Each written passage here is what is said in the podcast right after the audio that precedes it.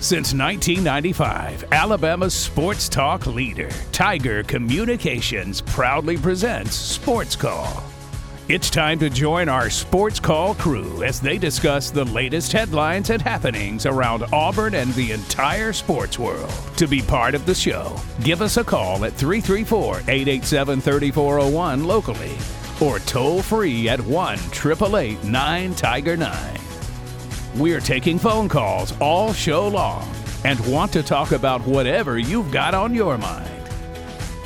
And now, coming to you live from the loveliest village on the plains, Auburn's first and Auburn's favorite sports talk show, Sports Call.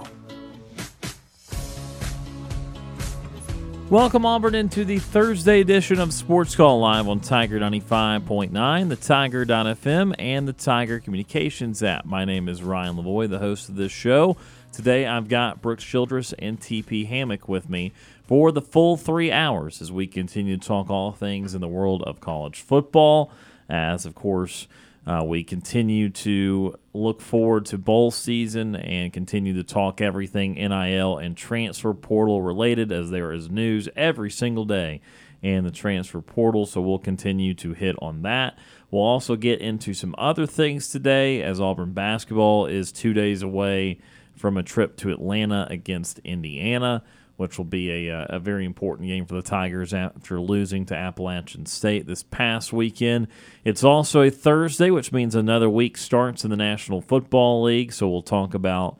I don't know. We'll talk a lot about tonight's game. We might mention it in passing, but we'll talk about another big week of NFL football coming up this weekend. There are some very pivotal games, both in the AFC and the NFC, uh, that will have big time playoff implications. So we'll talk about that and of course, whatever is on your mind today on the Orthopedic Clinic phone line. If you'd like to give us a call, 334 887 3401 locally or toll free 1 at 888 Tiger 9. And again, if you're looking for the Super 7, as the state playoffs come to a close in Alabama these next couple of days. Of course, you can hear all the Super 7 games on our sister station, FM Talk 93.9. The 1A state championship game is about to start. We had a uh, already had a 3A state championship game this morning and a very entertaining 7A state championship game last night, won by Central Phenix City.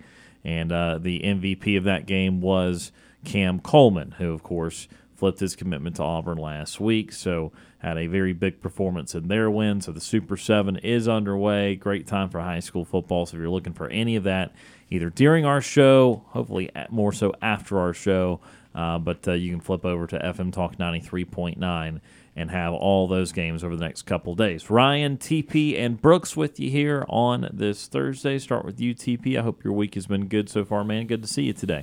Good to see you as well, Ryan and Brooks. It's uh, always great to be on Sports Call here. It's Kind of sad that the college football season's kind of coming. Well, the regular season's come to a close, but now we get the postseason, get some great bowl games very pro bowl game here. Uh, got some great high school football going on to really close out the season. It's kind of like the last finale, the 4th of July fireworks show. This is the grand finale. You mentioned it best. Cam Coleman looked like a monster last night. Great receiver, really good. Um, first time I really got to see him for a full game there. And uh, yeah, just looking forward to getting to talk to our callers today, getting to talk all things football, basketball, you name it. We're starting to get more into that Auburn basketball sphere, but uh, I know football's got one more game against the Turtles, first time since '83. So looking forward to everything we got going on today. And then Brooks Childress on the show with us again today. Brooks, thank you for hosting both on Monday and Tuesday and uh, appreciate everything you do. Hope you're doing well today, sir. I am doing fantastic. Uh, it is a, a chilly uh, Thursday, as uh, it has been a, a, cold here around these parts for the last week or so, and so uh, getting through that, uh, getting ready to, uh, to, suffer through a Thursday night football game uh, tonight uh, with my my uh, my team, the New England Patriots, participating. I'll, I'll, put it lightly there.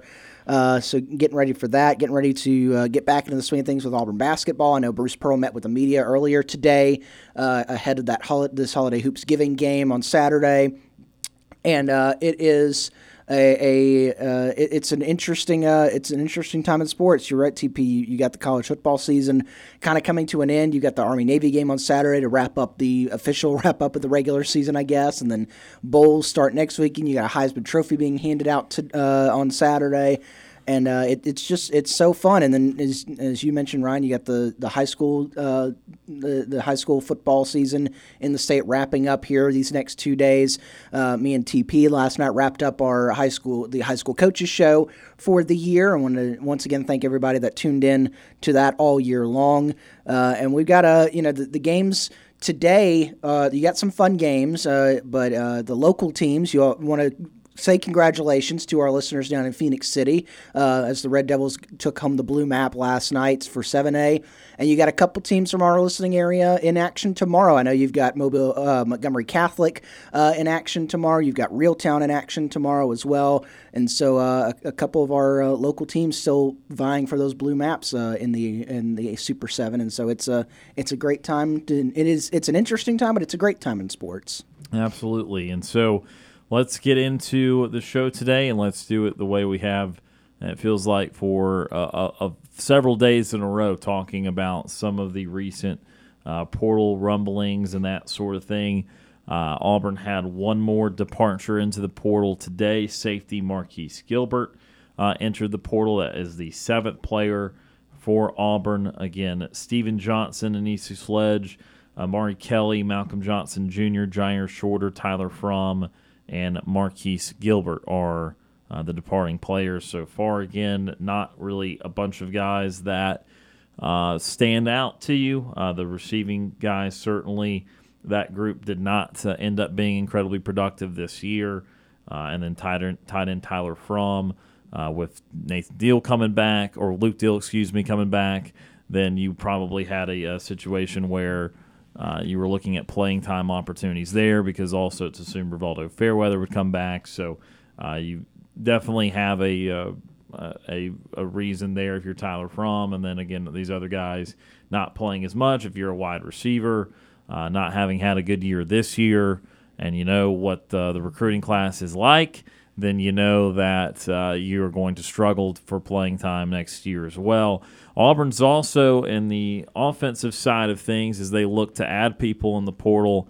Uh, there was an offer put out there, I think now two days ago, but we did not talk about it yesterday. Will Sheppard, uh, wide receiver out of Vanderbilt. He, of course, uh, Vanderbilt's best receiver. Uh, that that was needless to say, but uh, had a huge catch. I know that Vandy was never had a great chance at it in the second half against Auburn, but had a huge catch uh, late in that game against Auburn that people might remember on a fourth down. Uh, that was a hotly contested catch, led to I think their their last score of the of the game, and so he's someone that Auburn is interested in. They Auburn's been definitely in, interested in transfer portal wide receivers too. I, I think that they are looking to just again change just about the entirety of the room, and they're looking to uh, just just kind of start start anew there. I know that you could have uh, one or two returning guys that had some production. You could have uh, Ja'Varrius Johnson certainly again. Uh, you m- might have some Jay Fair again, but everyone else. I mean, again, uh, there's guys like Jyaire Shorter. Uh, Shane Hooks and Nick Mardner, Hooks and Mardner are out of eligibility. You have Malcolm Johnson Jr., Mari Kelly in the portal. So I mean, that's a handful of wide receivers already uh, already basically off the team for next year. So we've talked some quarterback rumblings and that sort of thing, but sticking with the wide receivers, guys, knowing that you've got Cam Coleman and Perry Thompson, knowing that you also added that Malcolm Simmons and Bryce Cain, who are probably not guys that will help necessarily year one, but they'll certainly help at some point. Uh, what what what number are you looking for out of the wide receiver transfer portal market? Is Will Sheppard at the top of your list? Just Talk to me a little bit about uh, what you're thinking with the wide receiver position. Uh, I think uh, you know if you're Hugh Freeze and the staff, uh, you know you've got a, a, quality talent group coming into your to your, program in the in the signing class here, uh, and that that starts here in, in, about a week is the, the signing day, and so it's uh, I think that you're you're solid with your young guys. Um, I think that the the big thing is I think you want to add some veteran uh, a veteran presence in there. May you know obviously you've got a couple guys that are in that room that have been in the system a little bit, but you also want a guy that can come in and and kind of be that that I don't want you know I don't want to say don't want this to sound bad, uh, but the adult in the room. And I'm not saying that you know the, the young wide receivers are going to come in and be immature, and you know it's you you need somebody to straighten it up in there. But it's it, you just sometimes you need an older, more veteran wide receiver in there to for you know the, the young guys to even though they're they're talented, they still have not played a down of college football, and going into next season they still won't have played a down of college football. And so you need a guy that's that's experienced. I like the Will Sheppard. I mean, you look at his career statistics at uh, Vanderbilt. Uh, he was there for four years. He had 152 receptions for 2,067 yards, 21 touchdowns. Uh, and really, I, I, say he was in there for two uh, for four years. His first year, he only had two receptions for 30 yards. So it's been the past three years that he's put up those numbers. Um, and uh, and so it's uh, it, I think that he's a guy that if you're you're Hugh Freeze, uh, you'd really like to bring in. He's a proven commodity. Uh, you know, you look at what he's what he did against some of the um, some of the the topper or the the big, bigger talent uh, he he faced this year. Uh, you know, you had a game against Missouri. Uh, you had 98 yards and a touchdown, 107 receiving yards and a touchdown against Florida. Uh, you you mentioned the the Auburn game. You had 43 receiving yards against Auburn, 44 receiving yards against Tennessee, uh, and so he's he's a guy that can put up some some good quality receiving yards, and I, I think he's a guy that you want to bring you would like to bring in and just just be a veteran presence for that room going forward. I think the Will Sheppard move would be a great move. I, I, don't think they really need to overhaul it like they did last season, where they brought in a ton of receivers. They have a lot of good uh, players coming in from the um, recruiting cycle, as we said: Cam Coleman, Perry Thompson, Bryce Cain. and um, I can't remember the other Malcolm guys. Simmons. Thank you uh, from Benjamin Russell. But I, I, think you can take a Will Sheppard or maybe another. I think you could take two portal guys. That's what I would say. I would tell some of those guys who weren't very productive in the uh, in the receiving room this year, which was a massive disappointment. I'd say you know be be honest with them. You know you probably should go look for another opportunity somewhere, and I feel like they're starting to do that. So and I know some of them are graduating as well. So I'd be I'd be very good with the Will Sheppard move if they wanted to go with uh, a second receiver. There's a lot of good receiving talent in this portal this year. There's Josh Kelly from Washington State. Uh, Washington State. There's Julian Fleming from Ohio State. There's Antwane Wells. Granted, he's kind of more towards I think it was like Tennessee and Texas, but I had to go look back. But he, he's from South Carolina uh, referred to as Juice Wells, but he, he's really good as well. I think there's a lot of leeway. I think you have a lot of room where you can uh, you can really make something happen with this portal cycle where you have such a good receiving core where you can kind of you can kind of shoot for the moon here, and you can try to go for one of those big uh, receiving talents like Will Sheppard or another player as well. Yeah, you know that that is the thing with just about every position, and there will be maybe a few that will only have one or two, three, four big impact guys. Just about every position is going to yield out of the portal an opportunity for teams to, to get better uh, at, at, most levels. There's just so many of them in there. We talked about the number of total uh, total players in the portal. The other was three thousand. Uh, that does include the lower divisions of college football. The official FBS number is fourteen hundred or so, almost fifteen hundred that's still an incredible amount of players. Those are guys just coming from Division One schools, and so you will have impact guys at really just about everywhere. And uh, Auburn obviously leaned into that last year. Quite frankly, uh, to grade it, they ended up doing a poor job with the wide receivers. I mean, they brought in a lot of different faces and very few. Well, I, will you know I'll say none of them were productive. Honestly, their most productive receivers were Jay Fair and Ja'Varrius Johnson, and then as a tight end slash wide receiver, Valdo Fairweather. And so Fairweather is the only addition transfer portal wise that really came up for him. But again, Nick Mardner, I don't think he had a catch. I don't think he had one catch this year. Uh, and that was a guy at six six I stared at at practice thinking to be a red zone target. No catches there. Jyaire Shorter was not productive uh, coming from North Texas.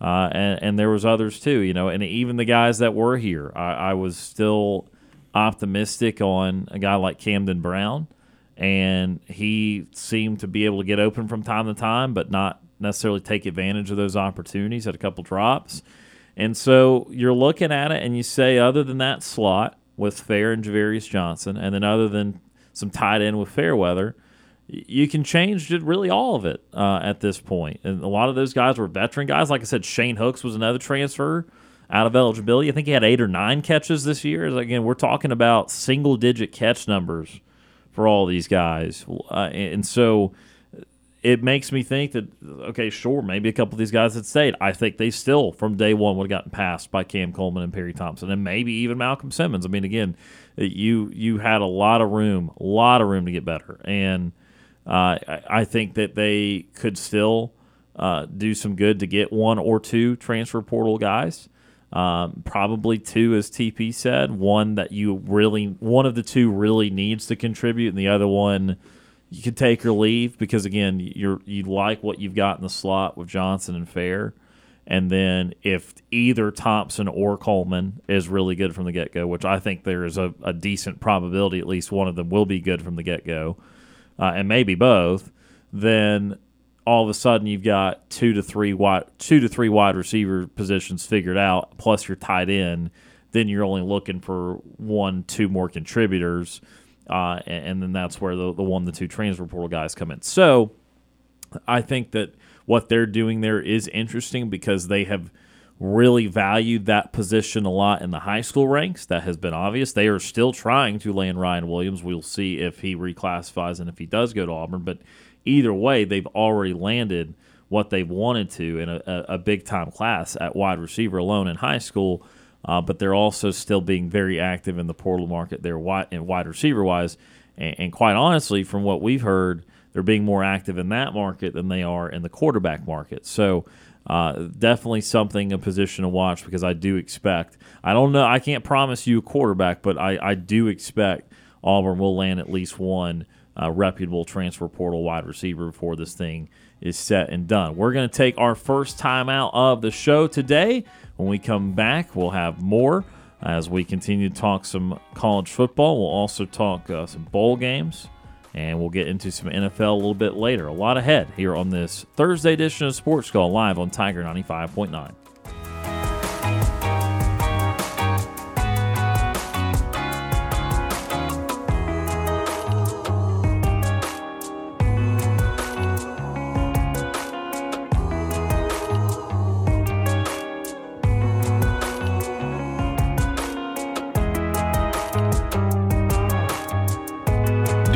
Want to join our conversation? Tweet us your thoughts on Twitter at SportsCallAU.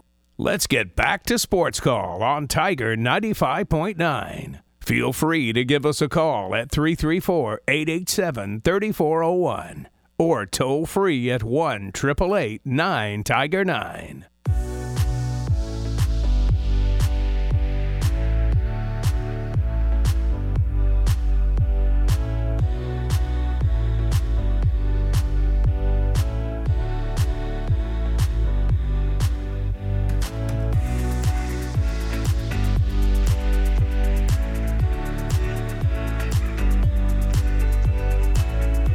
Welcome back to Sports Call, Tiger 95.9, the Tiger.fm, and the Tiger Communications app. Ryan Lavoie, Brooks Childress, and TP Hammock with you here on this Thursday.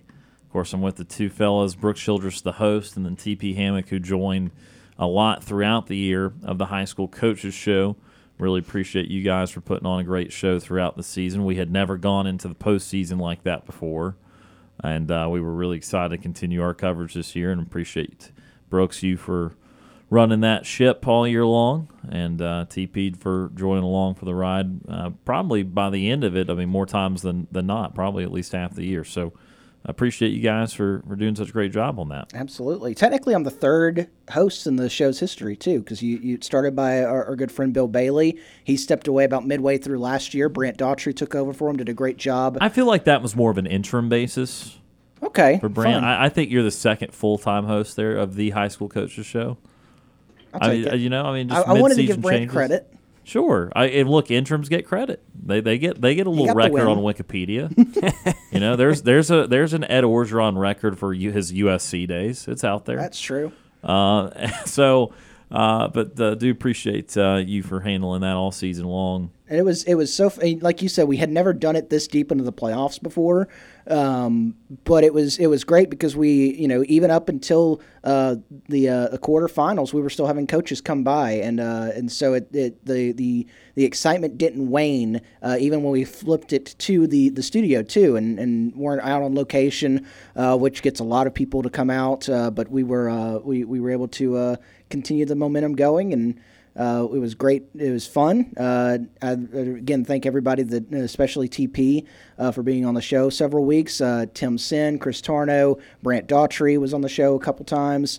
Uh, and so, you know, thanked everybody that uh, joined us, and we'll, we'll do it again next August. How about that? Yes, sir. Yes, sir. So let's talk some more of college football here. And I want to get your guys' takes because we talked a little bit about this with Tom yesterday. It was just a me and, and Tom Peavy show. So I want to get more opinions on it. We're talking about the mass numbers of transfer portal. We're also talking about uh, the NIL situation, which is prompting some sort of change. Which uh, there was a proposal by the NCAA earlier this week uh, about uh, teams having to basically promise thirty thousand dollars as like a uh, some sort of academic credit, but I mean, really, it's just thirty thousand dollar payment to be able to potentially be eligible for all of these uh, top championships, and that could really further separate the hierarchy of college football. Uh, what are your thoughts on that? What should it look like? I think we all can agree that there's still needs to be something that's more uh, baseline oriented that at least reins in some of it. Uh, so, is that a smart proposal? Just where are we headed here in the next few years with NIL transfer portal stuff? I, I hate it. I hate the uh, the thirty thousand dollars thing because it's like gonna make like a new subdivision if I read that correctly, and I think that is garbage, and I think that is wrong, and we're not gonna get. It's basically just gonna become NFL light at that point. You're gonna get the power too. We've always that's been kind of in the murmurs since this conference realignments really started, but that would really like kickstart it into another gear, and uh, I really hope that doesn't go through uh, the transfer that that's my thoughts on that. But with the transfer portal, I, I think it's becoming the point where you're going to see a lot of people because there there's an absurd number of people in the transfer portal. But you got to look at it at the end of the day. There's only so many roster spots and so many places you can go, and how many kids really want to drop down a division level because I mean the grass isn't greener on the other side all the time. So uh, you could we could have people who just uh, you know they they lose a scholarship opportunity. They may not play somewhere else, or they may be a walk on and they don't play somewhere else. So I think it's just the world that we live in. And I think uh, I think it's becoming more and more like free agency, but uh, I don't think it's like th- there's not nearly as many like big time transfers in this cycle. I will say there's no ones that really make me like. Well, there are some on the D line from like A and M though, but that, that's more on the coaching change than an indictment on the portal. Um, there's none that really make me bout, uh, my eyes really bulge out, kind of like whenever Caleb Williams transferred. And so I think uh, I think the portal is uh, getting a little bit more balanced, but I think at the end of the day. We're, we're still going to have a lot of players who don't get another home. They're, they're going to be done because they entered the portal, and uh, that sucks. But uh, at the end of the day, I think it's just going to become a, a, reality of college football in the current age and uh, time. I I'll start where you finished, TP. Uh, so, so, when we were going into the the the the world of the portal a couple years ago, I, I remember saying on this show, um, you know, it, it, part of me and part of me still believes this is normal students at a at a university, they can pick up and move to another university no problem no no problem. They can start their academics. They can jump. They don't have to quote unquote. They don't have to sit out a year to study chemistry from Stanford to uh, Notre Dame. Like you can transfer. You can go study chemistry anywhere. Uh, and so part of me is like, why does why can't uh, you you know what is what what is the, the difference in a student you know, a student athlete picking up going to another university to play sports when other students can get up and go and, and do do their thing and so that part of me is, is still on that train uh, but I will say I, I, will say this. I think that the portal has done a good job where I I I like it where it is uh, right now, where you can you know you can pick up and you can have one free transfer right? And you can move, you can go, you know, I can be a, a, football player at Oklahoma State. I could say, don't really like, you know, I, I, I don't really like my time here. Uh, you know, I wasn't everything that I was playing time I was promised, not going over so well. I want to go to Kentucky. All right, I can do that once. Um, I, I, do think that, and, and then after that, it's the again you can transfer, but you got to set out a year. And so I, I do like uh, I, I, I think that I've, I've come more around to uh, I like that, and I do like the the clause where, hey, if I'm at X university, uh, my coach just left, I can uh, I can transfer out of that there too because I, I was here for for the head football coach. I like that too, and so I, I think that when it comes to the the the transfer portal. Um, here's here's what I think. I think that they can be modified and uh, you know sitting here trying to uh, spitball ideas of what could happen is I like the the, the one one transfer uh, free transfer rule. Maybe you make make them have to stay. You know, you, and when you go to the uh, NFL, you have to be in at the uh, college level for four years.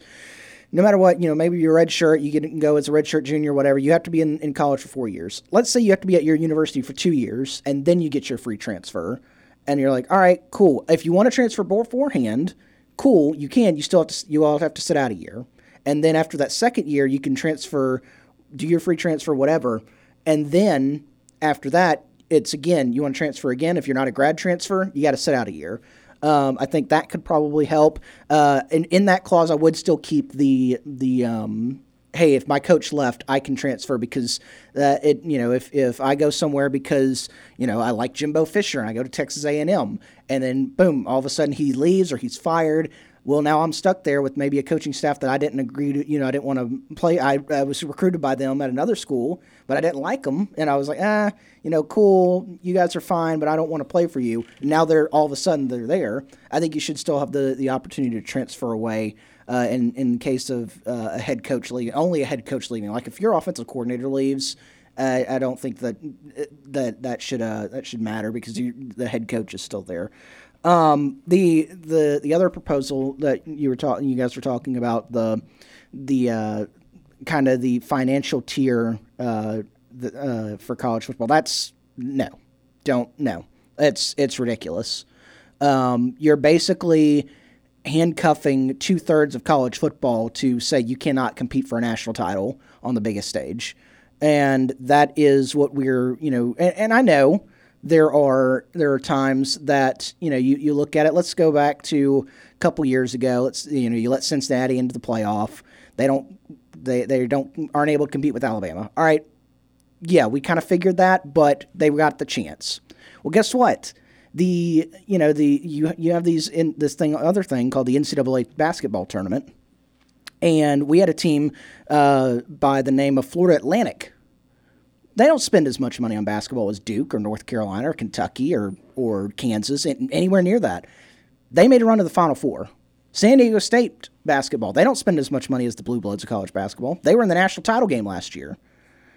And so I know basketball is a little more of an even sport, but if you take away the the opportunity for college football teams to compete uh, with with some of the big dogs, you never know if they can if they will if they've got the talent to to win. And especially in the world of the the transfer portal as it stands right now, things are starting to even out a little bit. You're seeing it around college football. Things are starting to even out a little bit and it's you know and, and, I know you know still teams like Troy and James Madison and Cincinnati uh, maybe Cincinnati will, will start to build things up since they're a Power Five program now but uh, you know Liberty some of those teams may may still you know probably will still never get to the level of talent as uh, as an Alabama or a Georgia or an LSU or a USC somewhere somewhere like that.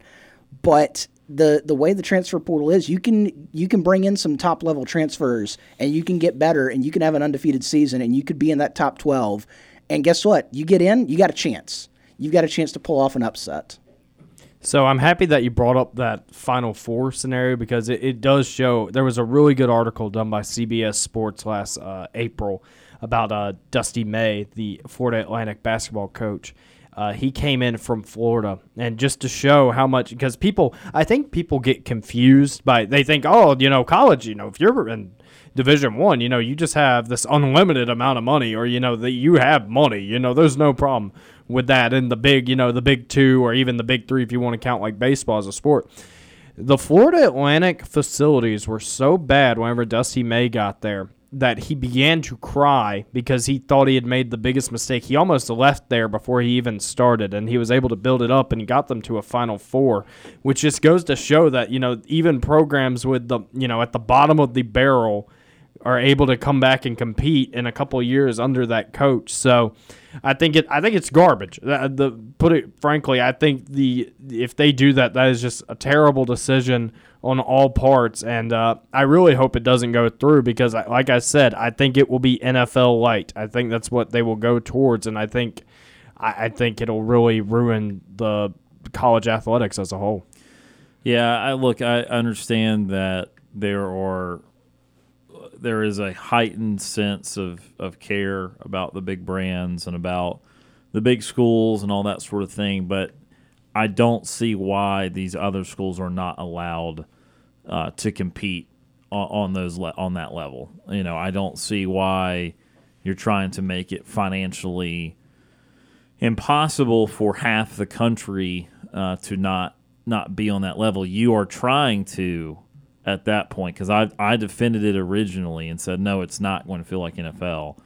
If you if you get this thing down to fifty or sixty teams, that, uh, that's all that can compete for a title, and you might say, well, isn't it that way already? In a way, sure, but that doesn't mean that we don't have the the occasional surprise from a group of five. That doesn't mean we don't have um, great storylines throughout those teams. And let's be honest, if you make them, and you might say, well, okay, well, well aren't those fans of those teams still going to care about those teams even if they have to drop down?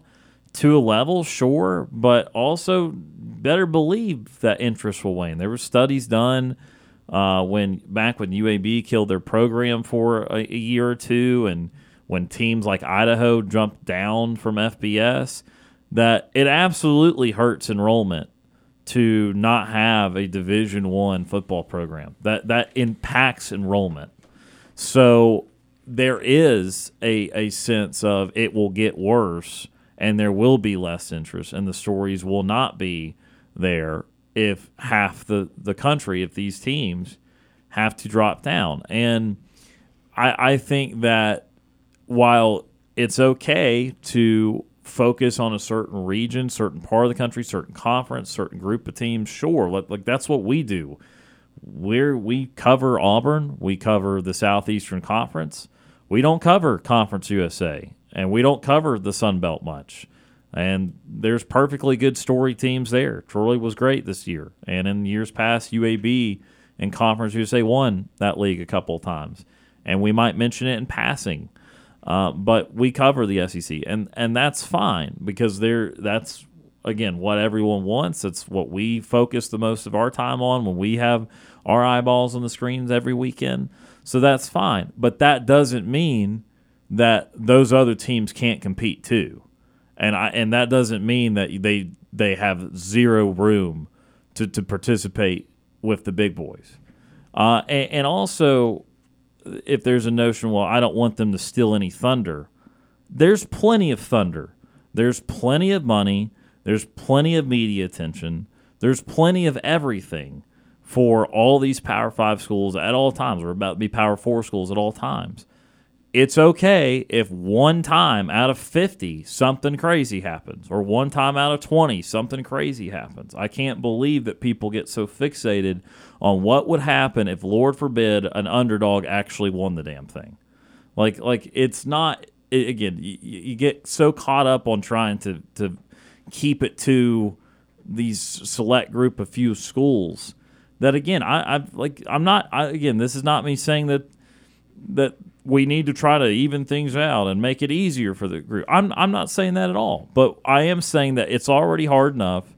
If you make it any harder, they simply just won't be able to participate. And no, that's not good for college football if only 50 or 60 schools are going to be able to participate. There's there's some rumors uh, that even a few of the Power Five schools outside of the SEC would not be able uh, to to contend in that model. So I, I just I again, I, I don't think that's the way to do it. I think that um, they are trying to, as TP say, make it a, a mini NFL. Now, again, there there will still be key differences. There will not be, they will not. These schools will not be feeding into NFL franchises because they are uh, still whole entire entities in themselves and schools, and you make money off your school, uh, plenty of money off the school, and, and so there will still be key differences, but it's going to feel in every other way. If you're just consuming the sport, it's going to feel like a much smaller league, uh, a much uh, a much more pro league when you are basically going to end up having contracts by the by the end of this thing. And in a way, you have some of that with NIL. It's just not directly through university. It's not it's not technically the contract to play for that entity, uh, and then that entity to pay you a sum for your service of playing. But I mean, it, it, it almost functions that way, and it will only continue to grow closer there. So all the fears of wanting to keep it separate from the NFL, they continue to grow because yeah, they get closer and closer to, to looking like that anyway. And again, I don't think that that is the root of college sports. I'm sorry. I, I know that that college sports have taken off. I know that they've uh, given everyone the ability to have a show like this, or have a podcast, or have a have a news site, whatever, because it's grown so much. But just because something has grown does not mean you have to then shrink the the ability and the scope of what you're covering. That actually is counterintuitive and actually is inverted. So I, I again I, I don't like some of those proposals either. I do agree that there needs to be more transparency in what's being paid, what's being offered, uh, and and to some degree some sort of limit. I, I, like I would go the other way. I'd say some sort of limit uh, to to what a team or a university or a collective can use. Maybe not on what one individual player can make because that will inherently have to follow. And if you have some sort of cap system, but again, if you have some sort of cap system, that's very professional like. So, again, you have opened a can of worms that uh, it, it is the Pandora's box of amateur athletics that you cannot unopen, and it will never feel like it did in the past again. It will always feel increasingly more professional and more professional. And like again, there's no turning back from that, whether you want to or not. But the least you can do is not then make other teams the victim or, or make other teams not be able to be a part of this just because you're trying to accelerate the process. I think uh, if you for those who are like, oh, well, I think the media, you know, hugs and, you know, coddles the underdogs or whatever, go back and look at the coverage of the Final Four from the previous year, where you had FAU, San Diego State, Miami, and UConn. Out of those four, there were about three that you would consider an underdog. Miami doesn't have a great basketball program. The amount of complaining and whining about, oh, well, we need the blue bloods in this Final Four. It doesn't feel watchable. I'm sure y'all remember it. There was a lot of complaining and moaning about, oh, well, you know, Duke and UNC, well, they should have won their games. They should have been there. And it just feels like and that was from the media and i think i think that was more or less just i, I don't want to get into i don't want to pull on the tinfoil hat i think that was just the media kind of complaining about you know the viewership for those games but if we go to this system we won't have these. You'll just have the Duke, UNC, Kansas, and Villanova Invitational probably. And I know Villanova's a little down, but that's not the point. I think we are just growing increasingly away from underdogs, and we're just, if it goes this way, it's just not going to be the same. You know, for basketball, it'll be run by those programs I just mentioned. For football, you could say, like you said, oh, well, it's kind of already ran by those same programs, Alabama and Georgia and Ohio State and Michigan. Well, then it'll really be it because there won't be anyone else to to get in the way. So I think this is just a a really bad move. This is one of the more passionate things I've been about where I think it's just one of the worst things they could really implement if they did decide to do that. If you had the 12 team playoff last year, and let's say all the matchups from the New Year's Six were the same, Tulane would have gotten through the first round. They beat a Power Five USC team last year, and you know you can't don't, don't pull out the argument that it's oh USC didn't care to be they cared to be there. This is the the New Year's Six game. They hadn't been uh, to a New Year's Six game. Uh, this was that Lincoln Riley's Lincoln Riley's brought them back to a New Year's Six game. They were they were competing. They they tried they were trying to win that football game. Tulane beat them. TCU beat Wisconsin in a Rose Bowl back when they were in the Mountain West. That that would have been a playoff game. Uh, Boise State beat Oklahoma back in the in, in the uh, the Fiesta Bowl would have been a playoff game. You had a playoff game featuring Boise State and TCU uh, in the Fiesta Bowl, uh, which would have been a playoff game. And it doesn't happen every single year. I understand that. Under you know, nine times out of ten, the big dogs are going to dominate. But you get that one team, that one team quote team of destiny for their school. You're if you you know you go in, you keep them out. It's you know you don't want. Are you telling me that some of these NFL stars out there that were, you know, really good in college, but they played at a small school, you don't want to see them on national TV? Don't don't don't tell me that. You don't tell me you don't want to watch them on national TV.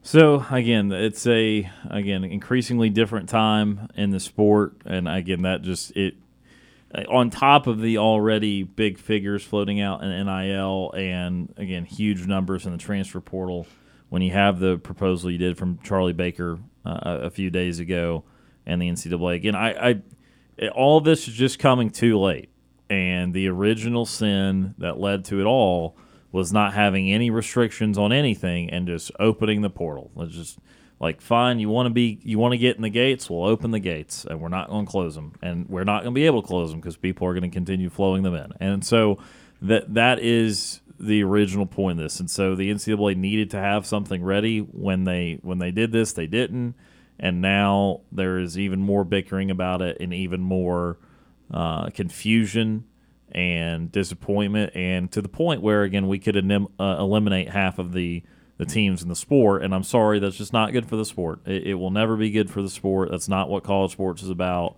And I will I will have a uh, proverbial cow, uh, basically, if if half the country gets uh, gets gets uh, deported off of the college football landscape and has to go down to some sort of FCS or anything, and at a time where you have seen growth in the sport, you have seen more teams uh, try to compete at a different level and that sort of thing, and some of them have had quite uh, large rises to uh, in the sport too. I mean, there's there's some schools that went from FCS to some of the best group of five schools uh, pretty instantaneously, especially in this part of the country and some of these Sun Belt teams and stuff. So, uh, and, and, you look at a team like Liberty too. So, uh, anyway, it it is definitely on the mind at this time of year, and it is something that ultimately. Um, will have to get sorted out, but I am concerned about the, the direction it's moving A couple more minutes before uh, we run out of time here in hour number one. If you want to give us a call today, 334 887 3401 locally or toll free 1 at 889 Tiger 9. Uh, again, with the names in the portal, that's the other thing, too. I, I know, TP, you said that you did not feel that there were uh, the, the, the huge names in the portal. I kind of felt to the contrary because, yes, there is not. Uh, Caleb Williams, I, I, don't think you'll ever get bigger than Caleb Williams in the portal. But I know you don't like this guy, but if the starting quarterback at Ohio State and the starting quarterback at Oklahoma are in the portal, and they had an 11 and 1 season at Ohio State, and Oklahoma had a what 9 and 3, 10 and 2 season, top 15 team in the Big 12. That that is not normal. Uh, and that might become the normal and and that again, that's my maybe where we're headed.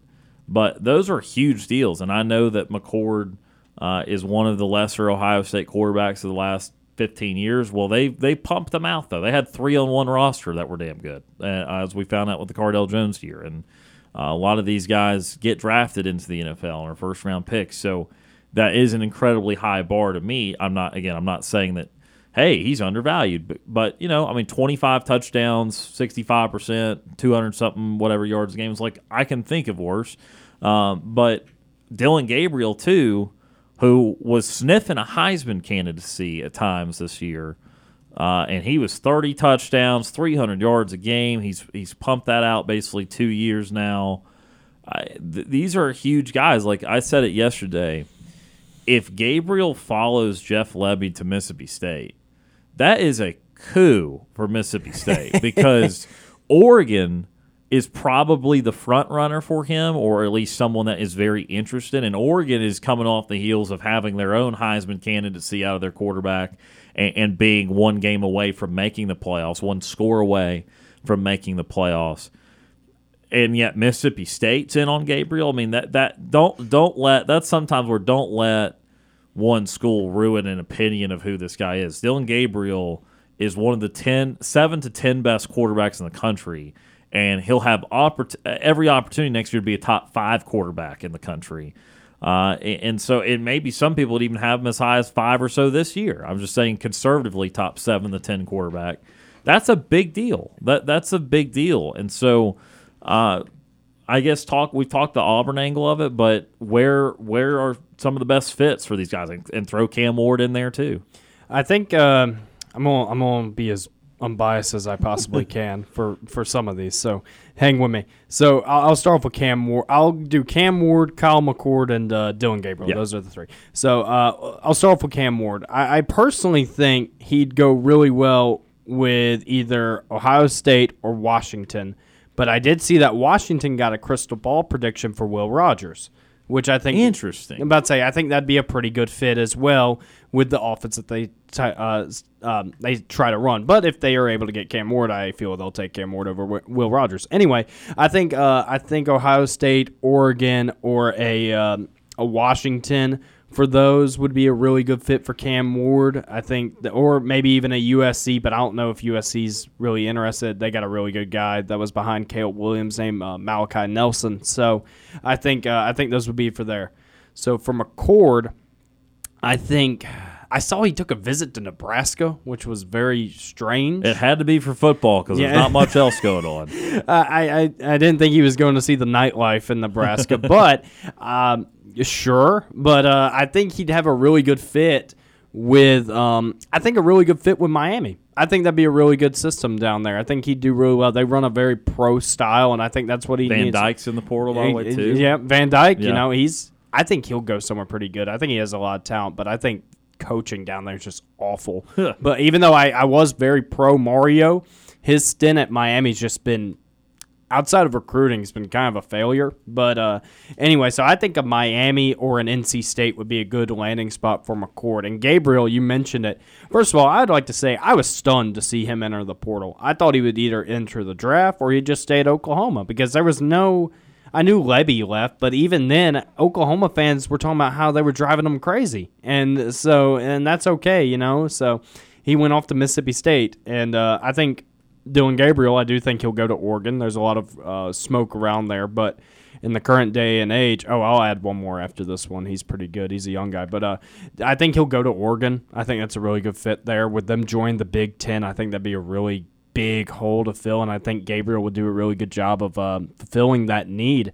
Uh, but if he doesn't go to Oregon, I think Mississippi State would be uh, a great landing spot since Lebby was there, and he has two years under his belt with that system, and I think those would be the two spots for him. And one more before I hand it off to Brooks. Dante Moore. Dante Moore, yeah, because that's who I'd forgotten about.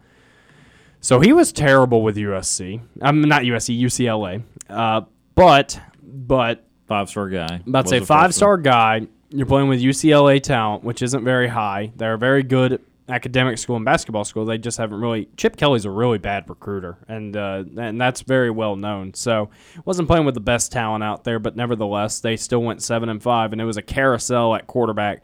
I think a lot of suitors will be for him. I've read Ohio State's interested. I've read that. Um, uh, Miami's interested, uh, but all the big programs that you would expect. Um, I, I could see him going to like uh, I don't know if they would take him, and uh, maybe this is just me going for it, but I could see him going to like LSU because I know Daniels is leaving, and uh, I think he could really fit that mold really well there. I know they have uh, Grant uh, Nussmeier, I believe his last name is Garrett Nussmeier. G- Garrett, Garrett, not Grant, but uh, I think that'd be a pretty. Good I don't know fit. if I'd lean on him though. Uh, maybe. Uh, Yeah, I, I would. I would still Yeah. go with Dante Moore. I know there's. I know he's from Michigan, But uh, it doesn't seem like the Michigan schools are really interested. I guess Michigan feels pretty confident in someone they're bringing. But uh, yeah, I, I think uh, Dante Moore would be a pretty good fit with LSU. And now I'm going to toss over to Brooks. well, well, Brooks, Uh, no. I, I hate to I hate to break it to you, but uh, we are out of time. no, I talk too much. Our number one.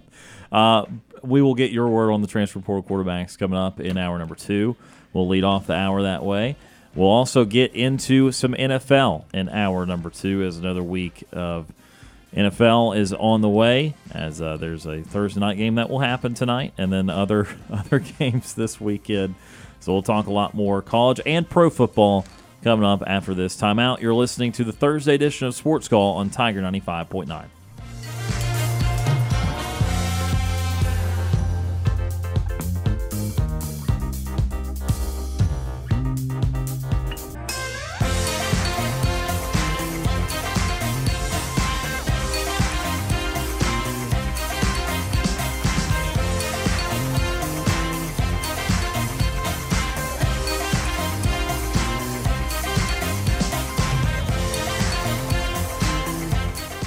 One hour of our show is in the books. We've got more to come. Stay tuned for another hour of Sports Call right after the break. Since 1995, Alabama's sports talk leader, Tiger Communications, proudly presents Sports Call. It's time to join our Sports Call crew as they discuss the latest headlines and happenings around Auburn and the entire sports world. To be part of the show, give us a call at 334 887 3401 locally or toll free at 1 888 9 Tiger 9. We're taking phone calls all show long and want to talk about whatever you've got on your mind. And now, coming to you live from the loveliest village on the plains, Auburn's first and Auburn's favorite sports talk show, Sports Call.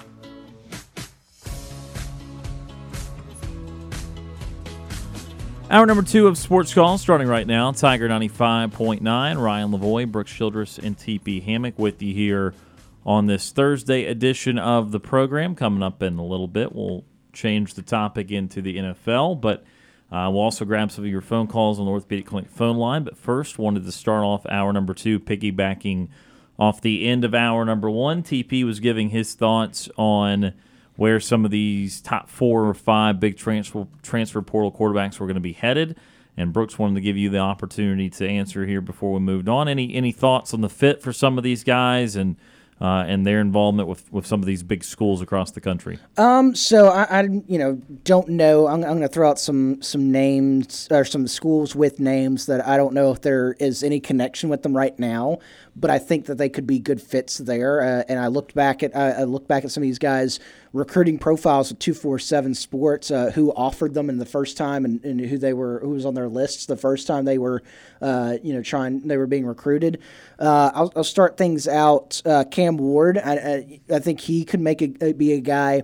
Uh, go back home to the state of Texas and uh, go to Texas A&M. I think that they they they're a team that uh, with Mike Elko they could you know use a new uh, dynamic starting quarterback to come in there and, and kind of help jumpstart the Mike Elko era uh, at in College Station. I think he could be a fit down there and like I said, go home to the state of Texas and uh, be uh, and and have a have some success there. Um, the I'm trying to think. Kyle McCord from Ohio State. Yeah, I, I like the TP. Before the break, you threw out the um, the the Miami fit, and I like that. I, I, think that could be a really good fit. Another team that I think could be a good fit uh, is him staying in conference and in the Big Ten and going to Penn State.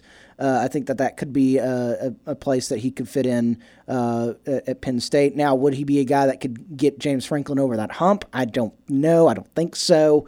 Uh, but I, I think that uh, going back, maybe and you know maybe he's just staying somewhere on the East Coast. Maybe he goes down to a, a team like a, a Maryland or a West Virginia or somewhere like that. Uh, that that could also be a good fit for him.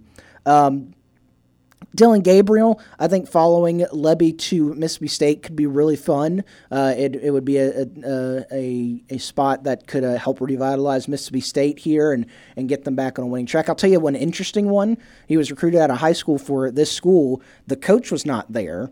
uh, at, that, that that recruited him at a high school. Uh, but if he were to uh, to go out west and go to USC and join forces with Lincoln Riley, I think that could be something that could be uh, could be very very interesting. I think I could you could see him fitting into Lincoln Riley's offense, and it would be a uh, you know, very interesting to see. You know, Caleb Williams already said he's not going to be in the bowl game, and so it's uh, it'd be an interesting going from Caleb Williams to Dillon Gabriel. Uh, also, it'd make Oklahoma fans very, very mad Yeah. that uh, that he would uh, leave them and go follow Lincoln Riley, go to to where Lincoln Riley would be. How concerned would you be about Lincoln Riley if he did not have an elite quarterback? Uh, extremely. I, I know that part of it is he does get the most out of these guys, but USC really went off the tracks with Caleb Williams still trying to just fling it around this year, and defense is it's not even optional. It's not required. I mean, it, like it's it's it's not even uh, it's not a prereq or anything for for U, USC teams or Lincoln Riley teams, I should say. And uh, if Lord forbid they ever miss on one of these quarterbacks, I'd be very interested to see what that Riley team looked like because he's made a living off of that. And I know the quarterback is obviously the most important position for anyone, but with how bad those defenses are, they miss one time either recruit or portal with their quarterback. Uh, that that could get very very ugly very quickly. So that that that's, that's something that's on my mind every time they need to need to change quarterbacks. Well, I, I tell you what, uh, I, and I know this is an outlier year because it was 2020, but you look at their at Lincoln Riley when he w- had Spencer Rattler as his quarterback, and and Spencer Rattler's still on the, the you know the the more positive side of quarterbacks. But uh, they went nine and two overall, six and two in conference play. They lost two conference games. Hadn't done that the previous three years with uh, the likes of Kyler Murray, Baker Mayfield, Jalen Hurts. They'd only lost one conference game those years, and so you, you saw what he uh, he, he kind of took a, just a little dip, little, yeah, little, and it's dip. and it's not like you know. Normally, you would look and say, "Oh, you lost one more conference game." Yeah, whatever. But with the way that they had been going uh, with with Lincoln Riley there, that's you see that little dip. You're like, "Hmm, that's interesting." Yeah, it's it's directly tied to the quarterbacks with him for sure. 334-887-3401 locally or toll free 1 Tiger 9 to join us on the Orthopedic Clinic phone line today. We go there for the first time here in hour number 2. Ward Dam Steve. Retire Ward Am Steve is with us. Steve, how are you today? Hey, I'm doing fantastic, guys. Because you make my day again by taking my phone call. So uh, I'm being not being facetious. I read. You know, I love you guys. Oh, Uh, we this is one of the appreciate that, man. things, One of the few things I, I look forward to during the day. So thank you for being available to me. Now, how about some more damn Cam Coleman? Yes, sir. Big night last Did night. Did you see what he did last night in the fourth quarter? 74-yarder. Yeah, to to clinch their win for seven A title. Yeah, no, a lot of people said it had some DK Metcalf in him. Oh, okay. I'll, I'll go with that. All right, moving on, guys. Um, you know, I really enjoyed listening to uh, some really well thought out comments between you, Ron, and uh, and Tom last night about on the I listened to a podcast uh, about Payton Thorne, about um, you know who should we be looking at, not looking at, and why aren't they looking at anybody? And so this morning on 247 Sports, uh, the guy known as Dukes or Philip Dukes, he's one of their insiders in recruiting uh, somebody asked him, "How do you know these things? Are you there?" He says, "No, but uh, to, you know, do we give away uh, Kentucky Fried Chicken secret recipe? Um, no one. So cricket. So anyway, apparently he says he knows people who were there at these uh, home visits. So what I'm bringing up is Mr. Bolton, KJ. He says is very concerned with the talent around him because they had a home visit with him. Uh, Hugh Freeze did, and uh, uh, what was it Zac Etheridge? I think was there with him Yes. uh, and uh, some some bullets on here. I want to share with you guys. Uh, bring to question uh, about uh, quarterback situation. Uh, he said that the Auburn secondary's coach Zac Etheridge went over different ways that KG uh, KJ will be used in secondary. Uh, in fact, he told me he can play every, every position. But KJ apparently also wants to play offense. I didn't know that. Did you guys know that? Oh, I did not. Yeah, I, I did not know that. Yeah, uh, and so uh, Hugh Freeze said that they will, could probably use him on both sides about ten snaps a game, uh, rather than a full-time two-way player. And then KJ said he wanted to know about Auburn's quarterback situation. And here's what Freeze, according to Philip Dukes, said. he please stressed the fact that while Auburn is keeping its options open, the Tigers are confident that Payton Thorne can be successful as quarterback. Freeze pointed out that Thorne's improved play over the season was evidence that with a whole year in the system, the results will be more consistent. Your guys, give me your thoughts on this because you know, I I mean, I had some doubts about Payton Thorne. I thought he was much better than he was going to be, but yet we know probably if let's say 25 percent of those catches that were dropped had been not dropped, maybe we'd have at least eight wins.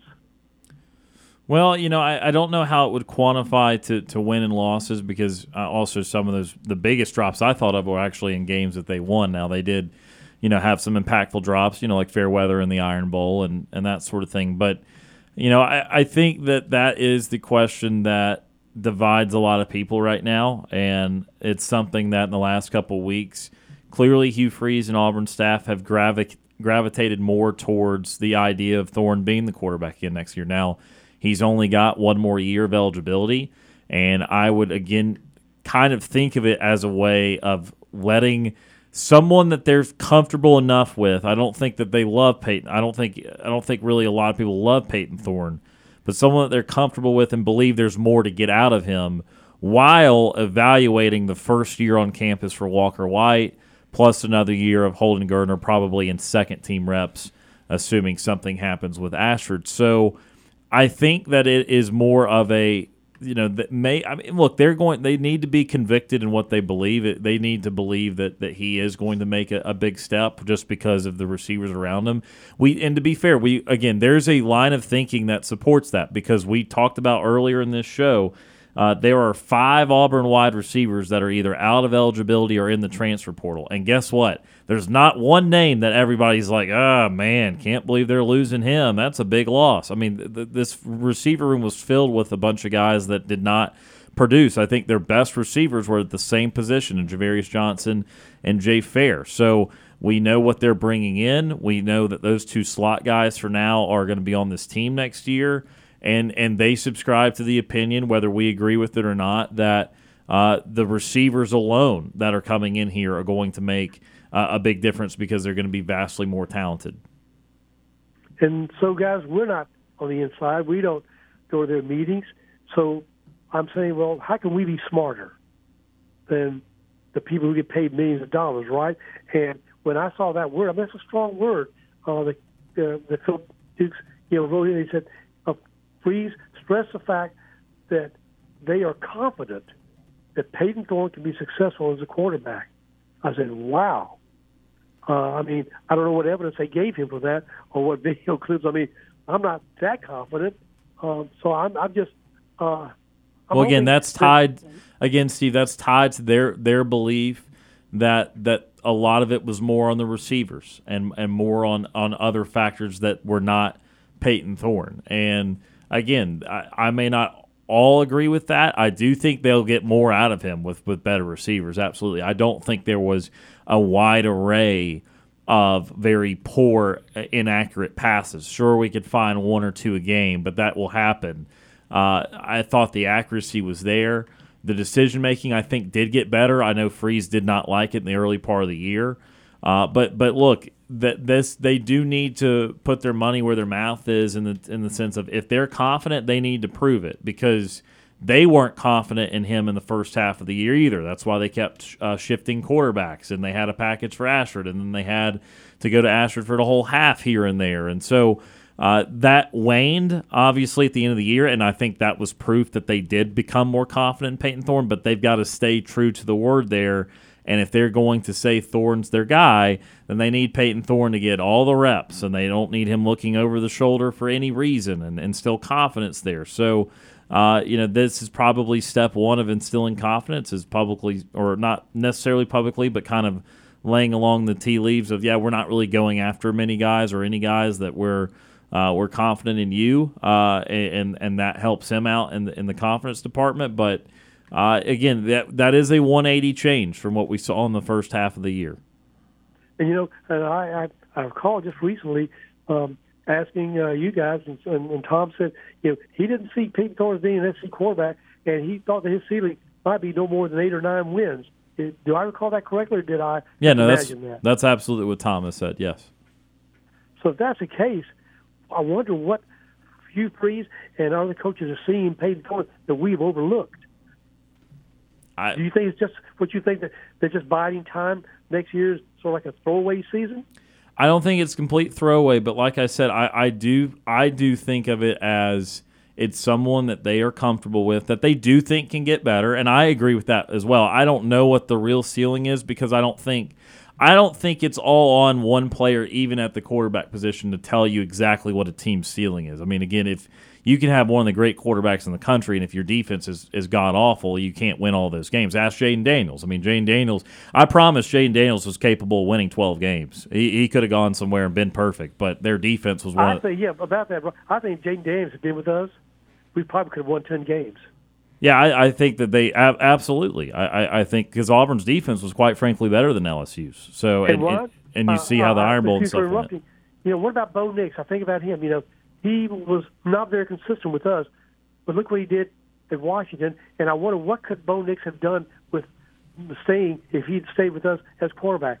Probably won ten games at least. Uh, okay, so here Bo Bo is way more complicated because sometimes guys need a change, and and sometimes they need uh, a completely different situation. Recall he transferred before, obviously Hugh Freeze in. right? And so if he's with Harsin for another year, I'm sorry, I'm just not going to buy that Bo Nix becomes. Uh, what he did at Oregon under, under Bryan Harsin. I, I think there was obviously still room to get better, and we saw at Auburn there were some really high highs. I mean, there were some really great moments. Uh, but the, the unfortunate thing was is he couldn't bring it game to game, and he had his problems. He was not blameless. Certainly, he uh, a lot of maybe maybe more than what was deserved was cast on him.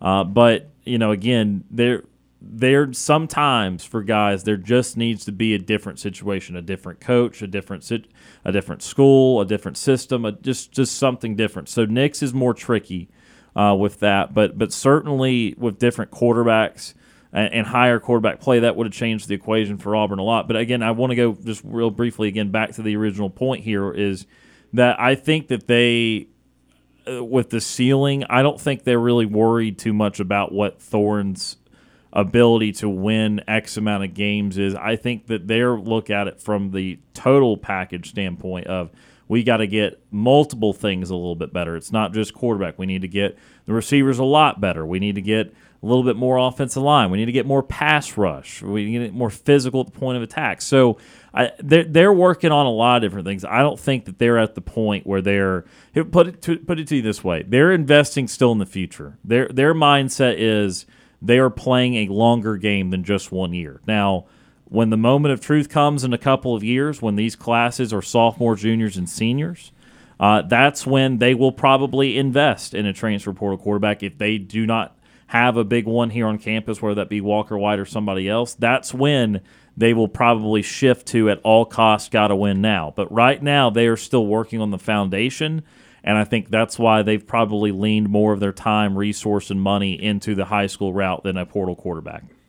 You know, Ron, everything you says has merit. If we were living in the old days of college football, where you let people get experience, you know, and they uh, gain uh, more skill sets. But what I'm concerned about is, hey, if I'm a coach now, especially in the SEC, I can't count on my, my best players signed to stay with me, right? Sure. I mean, we've got Sure. five-star That is a real worry. They're, they're getting the heck out of uh, Ohio State, uh, out of uh, Southern Cal. Uh, their, their, their quarterback's not even playing the bowl game.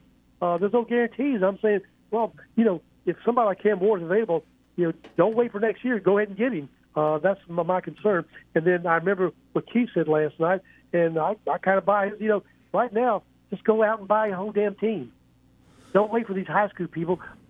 Get them from Georgia. Get them from Alabama. You know, buy, buy them off. Well, again, people think that money will just flow that way every single time. That's not really what he was saying. He was just giving you the hypothetical. He's not Well, saying yeah, someone should do that. Extreme, but it's getting to that point where you, can't you can't. I don't think you can wait anymore for two three years to develop a player. Uh, they may be gone.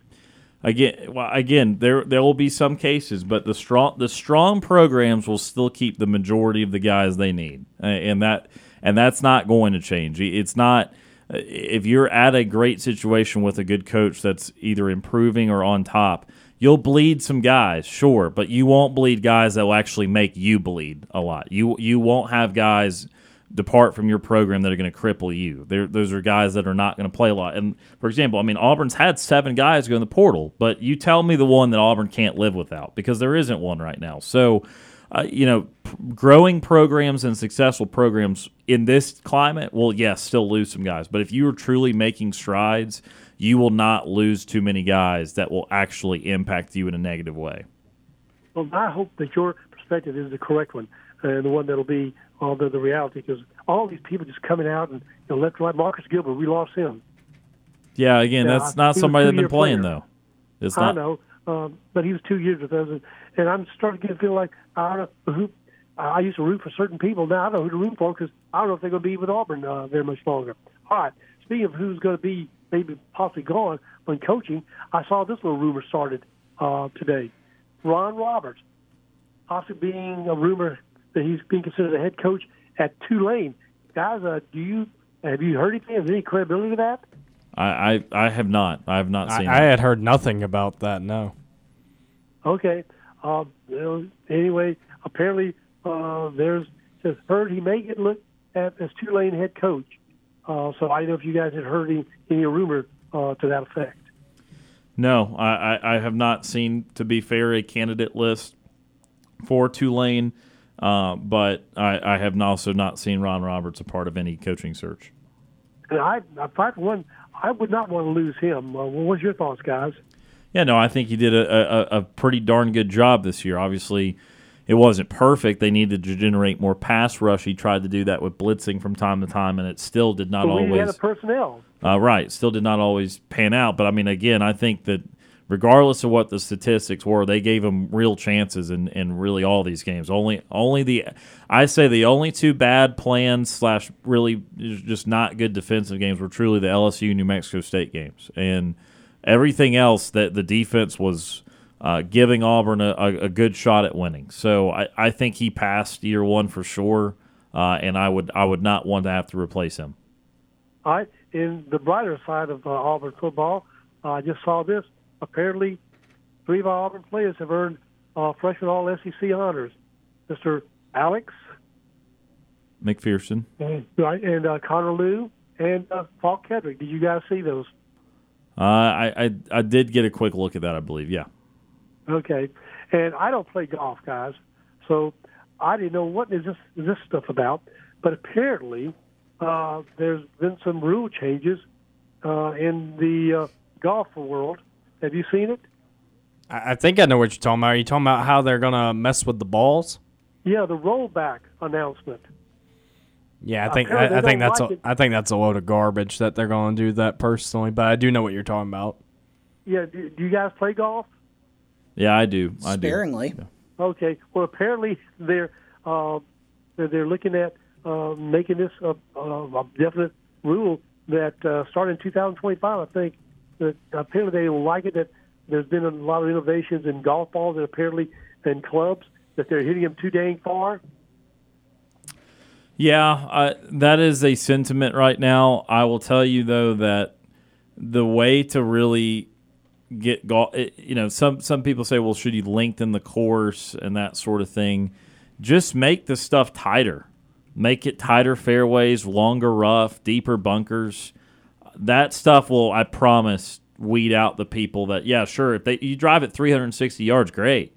If you're in a bunker, you're not making birdie or if you if the rough is long like a U.S. Open, you're not getting out of there alive. So uh, I think that yes, length has maybe eaten up some some golf courses, uh, but there are still ways to prepare and build and construct golf courses to make them challenging for the long hitters and, and not not make it all about length. Well, right here, this whole kind of humorous. There's some golf courses are worried about because so do we have to keep changing our damn golf course, you know, or do we have to make it much more treacherous for for people with these rules? Uh, that, that was kind of fun. I mean, you keep extending and making uh, uh, the, the the tee shots longer? Uh, what uh, I mean, it sounds like every time uh, the uh, developers for golf clubs and for uh, and, and for, for golf balls get better at it, then it's like a uh, um, I don't know arms war. Is that is that the best way to call it? Then they got to uh, find a way to to the to stop the innovators from getting better. Uh, I, I wouldn't say arms war. I would just say it's a strategic battle, uh, and I, you know, I don't think that, I don't think that there, uh, there hasn't been this kind of discussion around it until the last several years because of, uh, because of the equipment. But again, I would tell you that if it was all about length, then Dustin Johnson and Bryson DeChambeau and Rory McIlroy would just win every single week, and they don't. They're really good players. They win from time to time, but there's no one dominating this sport right now. Period. And and it, just because you're long or, or, or an average length hitter, uh, it does not disqualify you or give you a better shot at it. So. Uh, I, I don't think that the the length problem at the at the PGA level uh, is necessarily as bad as people think it is. I think that uh, course designers will always want to be proud of a tough course, and maybe there are a few less because of the length, but the truly tough ones are tough not because of length, but because of the the hazards that surround it. That's, that's how I thought. But I, I just didn't know if you knew what triggered all of a sudden this uh, this issue. Uh, just, I, I don't know if the, I don't know the specific thing, but but again, it just it average driving distance and stuff does increase every couple of years. So I think it's just a response to that meeting a meeting a mark that makes people uncomfortable. All right, now guys, do you know anything an update about what happened with the non-conference yesterday? They're supposed to have uh, for the uh, Orange Bowl uh, between Florida State and, North, and uh, Georgia. No, nothing else has come come of that.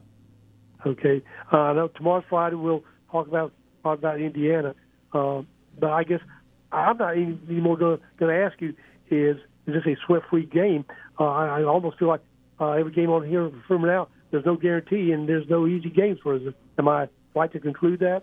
Uh, for the most part, there's still one or two in the non-conference. Uh, Indiana is not one of them that I would think for all the world uh, Auburn would win because they'll be home games and, and Auburn losing uh, to Alabama State at home. I mean, I'm sorry, just Auburn should not be doing that ever. And if they do that, they're not going to the NCAA tournament. To be quite honest with you. Uh, and then they've also got like Penn and Chattanooga, and those teams can give you a game for a while. But again, at Neville Arena, Auburn should not be losing those games. That App State game was because it was a road game, uh, and and Auburn shot ungodly bad. So th- that this Indiana game is still way different, and so is the USC game. But there's still some three or four games left in non-conference that Auburn should absolutely win. No, no questions asked. Okay, I can take a deep breath in. All right, with that said, guys, thank you for your time. My time is always way, way up. So y'all have a relaxing afternoon and evening.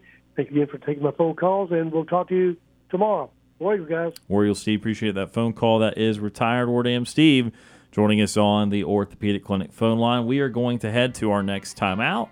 When we come back, we'll shift gears a little bit. We'll talk a little NFL. You're listening to the Thursday edition of Sports Call on Tiger 95.9.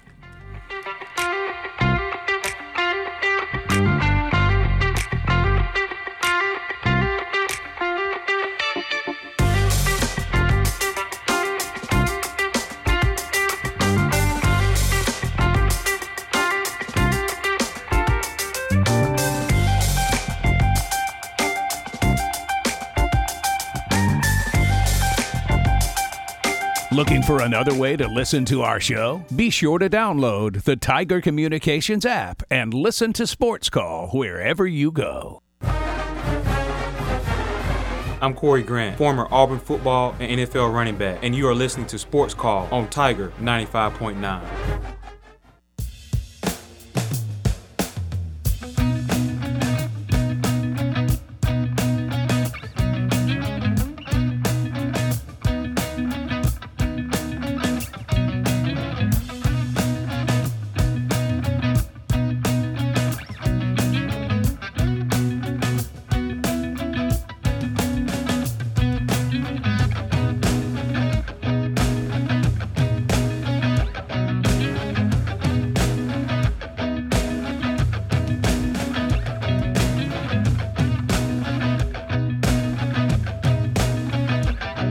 back to Sports Call, on Tiger 95.9. Ryan Lavoie, TP Hammock, Brooks Childress with you here on this Thursday afternoon. Can I just say, and Yes, I, I know can. we've got we're, we're, we're not gonna we don't talk NBA on the show that much, but we've got the in season tournament, the semifinal game on right now, the first one.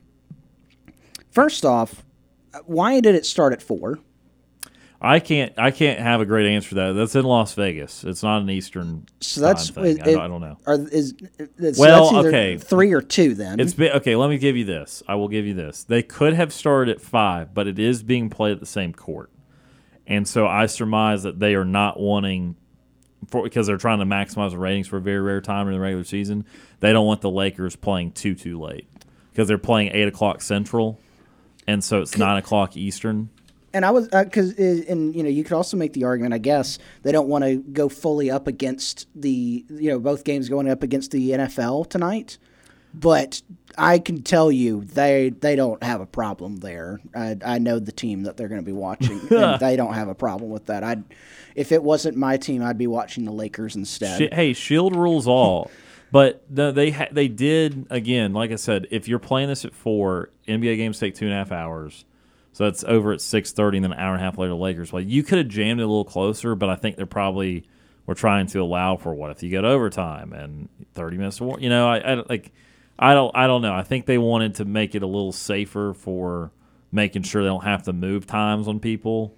But yeah, it's very odd. It's objectively odd to see any NBA game start on a weekday at four o'clock. The the real reason I brought this up though was that the court looks like something I would have come up with in 2K. like you make custom make your court. It hurts. It, it's it's I don't why did they do these weird courts for the in season tournament? to make it stand out. Well, it's And- standing and- out. I can tell you that it's doing that. And the funny thing is, and this is just my opinion, everyone out there in the NBA world Yeah. really loves it, and I think they are all, most, not all, most of them are are not great. Most of them are are are very distracting, and I guess that was the point. Again, they're trying to market something differently. Again, you talk to NBA people, and they're they're saying this has all been pretty much a raging success. And I, I don't know. I'm just It- I'm just way more non-committal on it. I'm not I've not cared that much. if you told me this court was made of trampolines, I'd believe you because that's it looks like something that you'd find at the trampoline park. Yeah, I mean, again, because watching my teams, like, okay, Golden State blew one to Sacramento last week. They should have won. My first thought was, oh no, or my first thought was not, excuse me, oh no, they're not going to continue on in the midseason tournament. My thought was, oh no, they just blew a huge lead and now got a loss in the regular season for it. It had nothing. It was just part of one of 82 to me because these are all these, uh, except for the the, the final, are are uh, are regular season games counting too. So they count for in season tournament and regular season, and uh, only the championship final, the midseason tournament, does not count. So I was just more focused on hey, don't lose basketball games when you're only like 500 right now for my teams. But again, I've I I think that it has been well received. I'm still not a huge fan of it, and they've certainly put a lot of resource into it. And I don't know, maybe maybe maybe the fans have loved it, but I I I, I mean. I, I the, the format. I'm fine. Like I'm I'm I'm fine with the mid season turn, like the in season turn. I've always it's just the court. I just don't like it's. It, and that's my biggest. did you end up seeing all 30 of them because everyone had them? I know everybody had them. Yeah, I saw a few. I, I, I don't know if I saw. Yeah, saw there's a couple that are fine. There's a couple that make. It's sense. really this one where you've got a full it's on. Boise State mixed with Yeah. Eastern Washington. Yeah, Yeah, yeah. It, it's, it's again. I agree with you. I, I'm not a, I'm not not overjoyed by any of it, but hey, it's produced some at least mildly entertaining games. But I'll tell you what, these are still function a lot like the other regular season games. So if you're an NBA fan, you you still watch this all the time. Yep. There was plenty of close games in the league last night. Hawks lost by a point. Golden State won by four. Clippers beat a good Nuggets team. Like those were not in in season tournament games because they're all eliminated, and it was just fine. But I guess it's just raising awareness for the middle of the NBA season. I don't know. I'm going to say a full slate tomorrow night of pro games of NBA games. Yep.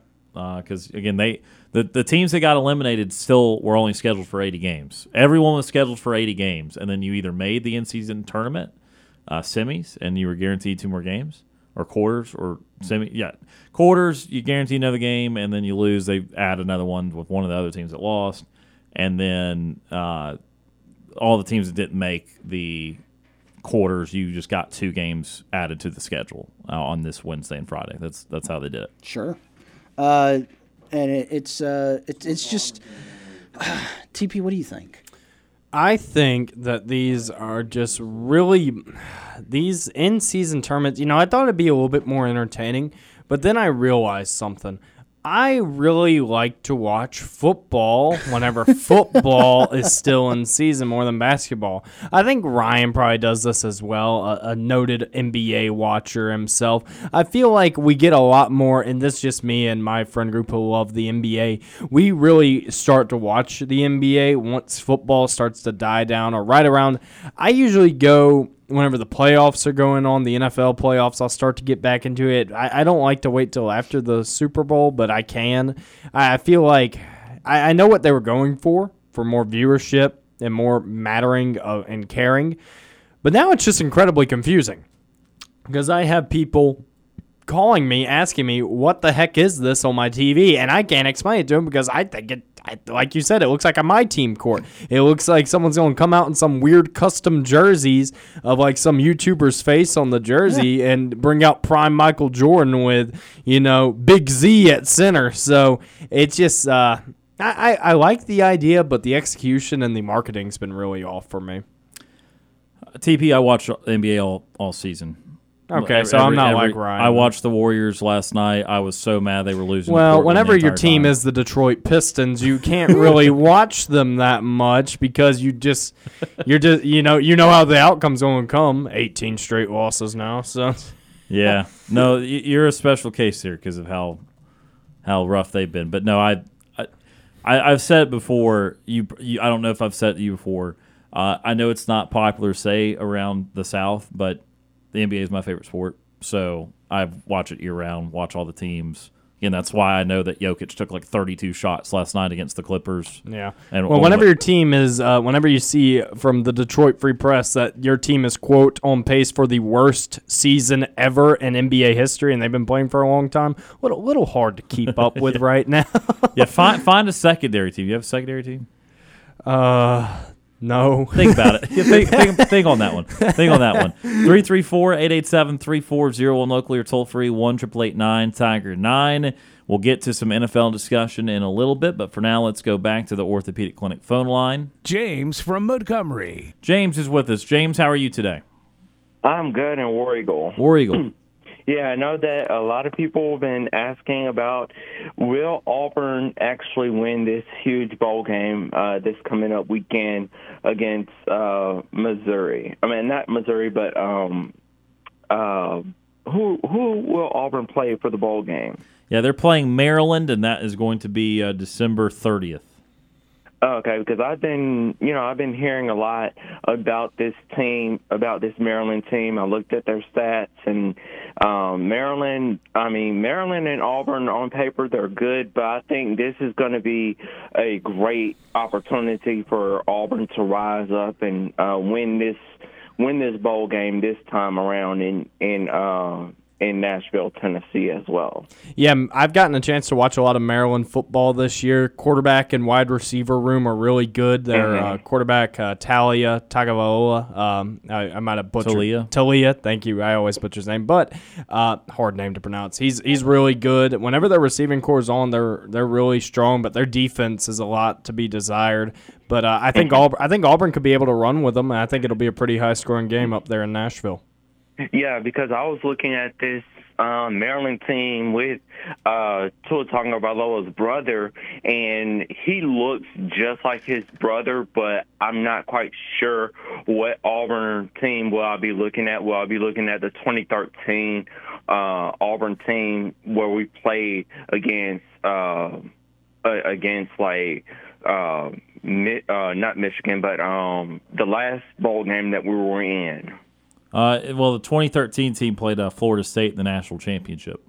Yeah, so I'm I'm actually going to see if we're going to get like the 2013 Auburn Tigers or the 2014 Auburn Tigers or the 2010 Auburn Tigers with Cam Newton, but I'm just going to see how Payton Thornton is going to do at the end of December. So I don't know if he's going to make any like make any mistakes or anything like that. Yeah, I, I, I highly doubt we're going to see a team that reminds us of 2010 or 2013 at this point. I, I think they ended up being uh, okay, but certainly not a, a very good team at, at, six and six. And so uh, I hope that they do play better. I hope that Payton Thorne specifically plays well, uh, especially mm-hmm. if Auburn's going to go with him uh, next year. And I hope that we continue to see growth there. But uh, yeah, no, I think that uh, a lot of teams will have so many guys that are already transferring. Numbers will be a little different, and that mm-hmm. sort of thing. So it'll be very interesting. Yeah, because I know if we, I know Payton Thornton. I know he's coming from another school to come to play at Auburn. But if the transfer portal opens up, will you see? I, I've been hearing a lot of people in my Twitter asking me they want Bo Nix to come back, and I just say no because you know he's doing a really good job there in Oregon. But uh, other people in my uh, Twitter page they want to see another quarterback coming in for Auburn to make uh, Auburn actually win games, and I don't. I mean, it could happen if Payton Thornton doesn't play like he should, but I don't know who or what the transfer portal might look like in the near future for Auburn. I, I don't know.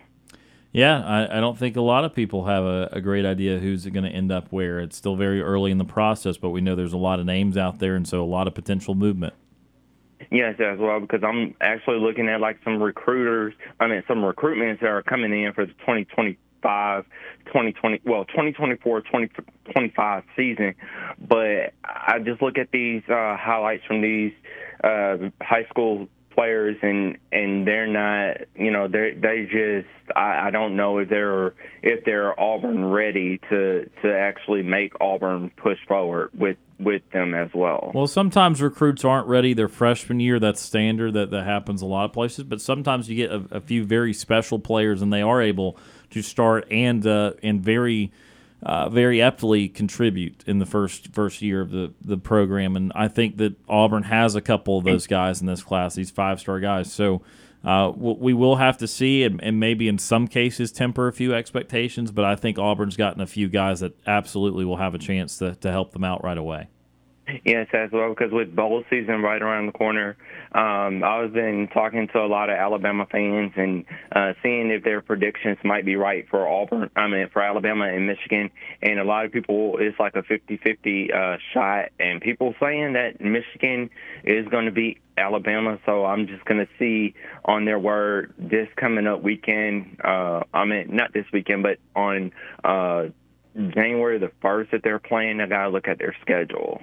Yeah, it is January the first, and and that is two of the great programs of all time in the sport, uh, and mm-hmm. two huge brands, and there will there will be a lot of eyeballs on that one. Yeah, so I'm going to be watching Michigan because I was uh, asking a lot of people, uh, you know, when was their last time that Alabama ever played in a big bowl game, and somebody was saying that they played in the Rose Bowl, and I looked at it, and I would have to I would have to say it could happen if Alabama goes to the Rose Bowl.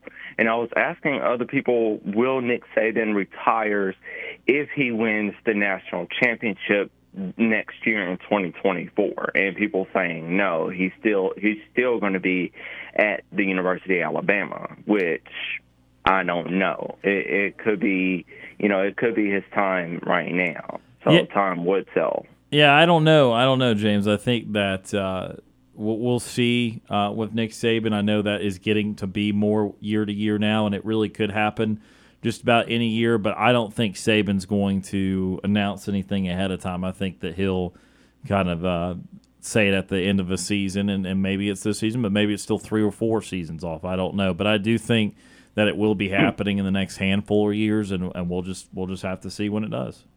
Yes, as well, because I know a lot of people um, are asking, well, to you know, go on a different page in, in sports, I was looking at, um, you know, because with the NFL playoff, uh, you know, well, with the playoffs in the in the in the playoff hunt, I'm looking at like Tampa Bay trying to make a, a huge uh, margin to the Super Bowl. I'm looking at Dallas to see if we're going to play um, a really good a good uh, Philadelphia Eagles team, but I think Dallas might win this one this weekend, this coming up Sunday, because I know that Prescott. He's he's getting his name being put in the MVP race for it, so I think he's going to do good. And for the Super Bowl, I would like to see Dallas and Pittsburgh play in the in the Super Bowl in Las Vegas as well. Uh, those are two teams that would be able to compete there. Now Dallas is, as you said, got a big game this weekend. I'm really looking forward to watching that Cowboys and Eagles game. The Cowboys have a shot at winning that division, especially if they can win that game. Uh, and Philadelphia Mm-hmm. was is a little bit uh, shaken after the way they got beat at home by San Francisco last week. So I'm really looking forward to that game. And then Pittsburgh, their offense has just been so rough. It's tough for me to see them going deep, but they are in a playoff position right now. Yeah, because I would be uh, watching that game, um, you know, later on and and uh, seeing how they're gonna how they're gonna look. Because with my with my Cowboys, I know uh, Stephen A. Smith. I know he's an Eagles fan, and every time he's always he's always making like you know little jokes about you know the Eagles. They're they're the number one team. They're this. They're that. No, the Eagles are not the number one team. It's the Cowboys' year to win. And I'm I'm gonna just say this because I'm a I'm a diehard Cowboys fan, as you all can see, or as y'all could tell that I'm a Cowboys fan as well.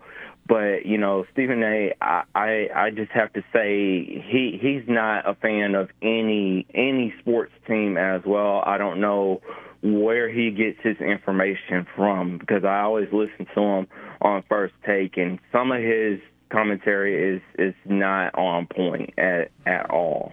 So, you, so you don't like Stephen A. Then? I, I I really don't like him at all because he he's he's always saying that the the Eagles are going to go back to the Super Bowl. No, it, it won't be no time soon for the Eagles to go to a Super Bowl. I mean, give it to another team that that's never made it to a Super Bowl. I've I've I've seen you know uh, I've seen the Kansas City Chiefs won the Super Bowl. I've seen uh, you know you know the you know it, it has to be somebody else in the Super Bowl. I mean, it's other teams out there, so other teams in the NFL need to make it to the Super Bowl as well. Well, I, I think some will at some point, but obviously got to knock off the top teams too to get there. Yes, as well. And then I'm actually looking at the 2024-2025 WNBA uh, season, which is going to come back really soon. And I'm thinking that the Las Vegas Aces would make it back to the to the WNBA finals uh, next year as well. So I'm I'm going to keep my keep my fingers crossed on that and uh, see uh, my Dallas Wings and the Las Vegas Aces meet up again as well. Yeah, we'll just have to see. That's uh, certainly a long way off, so we'll uh, certainly get to that when uh, when the time comes. Any final thoughts for us today, James? Before we have to let you go and hit this next break. Um, the only final thoughts I actually have is actually, um, it, it's going to be a good bowl season this week. So I got a lot of games I'm going to be watching this weekend and uh, seeing if um, if if there's going to be a good game out in Montgomery. So that's going to be good. I'm going to be watching uh, Duke uh, this week because uh, one of our former Auburn Tigers is a head coach for the Duke uh, Blue Devils. Uh, Trooper Taylor is a is a head coach for the Duke Blue Devils. So I'm actually going to be uh, rooting for them uh, this coming up weekend as well. Yeah, Trooper Taylor was on that Duke staff, not as the head coach as that was Mike Elko. They got an interim now, but uh, Taylor was on that staff, and they're believed to be hiring Manny Diaz today, uh, who has had a, a head coaching stop in the past and been uh, a lot of different defensive coordinators as well. Yeah, so if you all get a chance to uh, bring Trooper Taylor on the show, just uh, shoot me on uh, uh, on Twitter and let me know when he's on the show because I would love to. I would love to get to talk with him as well. He he was one of my favorite favorite guys as as an Auburn fan as well. So he he he had me going in in the um in the fan base as well in Auburn. You know with with a lot of his uh, a lot of his uh, way that he hyped up the team. So that's why I, that, that's where I get it from from him as well. Okay, that's how you get hype through uh, through guys like Trooper Taylor. I got you. Well, James, we certainly appreciate the call today, and uh, we look forward to talking again soon. All right, War Eagle guys. That is War Eagle. That is James from Montgomery joining us on the Orthopedic Clinic phone line. We are out of time here for hour number two. Coming up in hour number three, more of your phone calls on the Orthopedic Clinic phone line, as well as a look at the National Football League as we head into the last four or five weeks of the season. We'll preview this week in NFL football coming up next. You're listening to the Thursday edition of Sports Call on Tiger 95.9.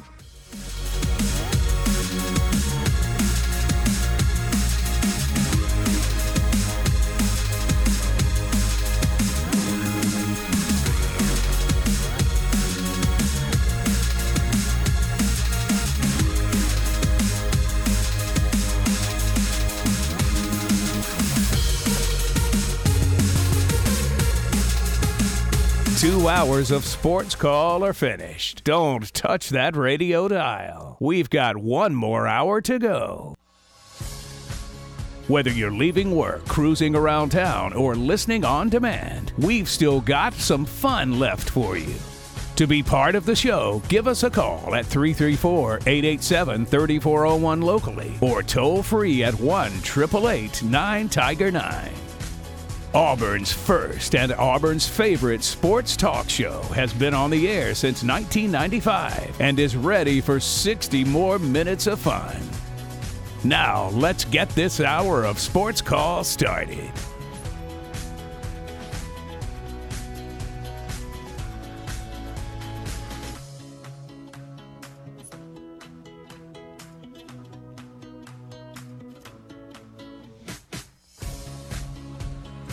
Third and final hour of Sports Call starting right now. Tiger 95.9, the Tiger.fm, and the Tiger Communications app. Or if you missed anything or want to check it out again on the Sports Call podcast, available wherever you may get your podcast, presented by Coca Cola.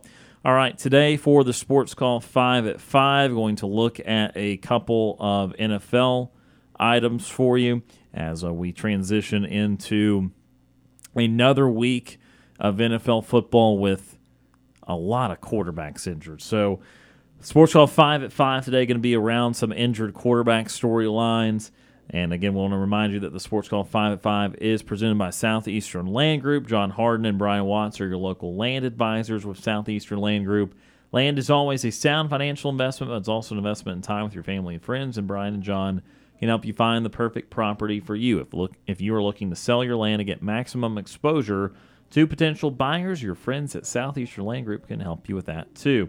Call John Harden at 334 524 2756 or call Brian Watts at 334 707 4273 or find them online at selandgroup.com. Again, I'm going to mention five quarterback situations here real quickly on the Sports Call 5 at 5. We'll start off with number one. And that was the most recent injury to a quarterback in Trevor Lawrence, who high ankle sprain. CJ Beathard came in, did kind of okay in the limited sample size we saw, but definitely someone uh, that Joe Bartle of RotoWire was not thrilled to see come in at quarterback. So we'll see uh, how Beathard does. They are a part of a big matchup that we'll talk about in just a little bit. But again, that's one quarterback situation in some disarray. Number two. One that's not quite as fresh is Cincinnati's situation. Joe Burrow out for the year, has been out the last couple of weeks. Jake Browning, the quarterback for Cincinnati, he played pretty good football though uh, so far this year. He's not not been too bad. I think the Jets would certainly love to have him. So Jake Browning still trying to keep the Bengals into the playoff picture. Number three. The Browns have had travails at quarterback. First, it was Deshaun Watson struggling a little bit. Then he started to play better, and then he got injured. And so they've had to go to a couple different options. And now they've gone to Joe Flacco, and uh, he actually played okay last week. So we'll see if Flacco still has a little something in the tank, or if at the minimum it's a little bit better than Dorian Thompson Robinson and PJ Walker, what they were trotting out there. Number four. So, yes, the Jets still exist. They now have more quarterback issues. They used to have Joe Flacco, by the way. Uh, they moved on from Tim Boyle. No. Uh, he was released. I think they're trying to go back to Zach Wilson question mark, but also there's a report that Zach Wilson doesn't want to. I don't know. it's the Jets, and it's as dramatically awful as you thought it would be. So, uh, again, this is what happens when an Achilles snaps, and when uh, really everything about the Jets then falls in on itself. And last but not least, on the Sports Call 5 at 5, presented by Southeastern Land Group. Number five. One more quarterback situation that has been in some flux uh, throughout the year uh, has been the New England Patriots, who play tonight in the game against Pittsburgh Steelers. I could have gone either way, but I wanted to uh, get Brooks going a little bit here uh, and uh, transition in this game for the only way I know how to, and that uh, bet the under on tonight's game. That's the Sports Call 5 at 5, presented by Southeastern Land Group. That fifth one being Mac Jones and Bailey Zappe. They're healthy, they're just not good. Anyway, uh, some of these other guys have been out and that sort of thing. Say you could also go on the other side. Uh, Kenny Pickett is out. Right, that's what I'm saying. I, I said I could, but I went with the Patriots side just to make you shake your head for a moment. That is the Thursday night game tonight. Pittsburgh hosting New England. Uh, if New England scores this week, it'll be better than last week. Uh, and Yeah. for Pittsburgh, they got run pretty much out of town. But what was it, Arizona last week? So not exactly a a successful week for the Steelers. And by the weather too. yeah, weather ran them out for a while. Yeah. That was a side note. I know no one cares, but for 30 seconds, the weather about ran me out in, in Tampa because uh, Christian. I was with JJ and Christian. Christian had to go underneath uh, and go to the covered area. Me and JJ braved it, but I'll tell you what. I have never took taken a shower with more water than that.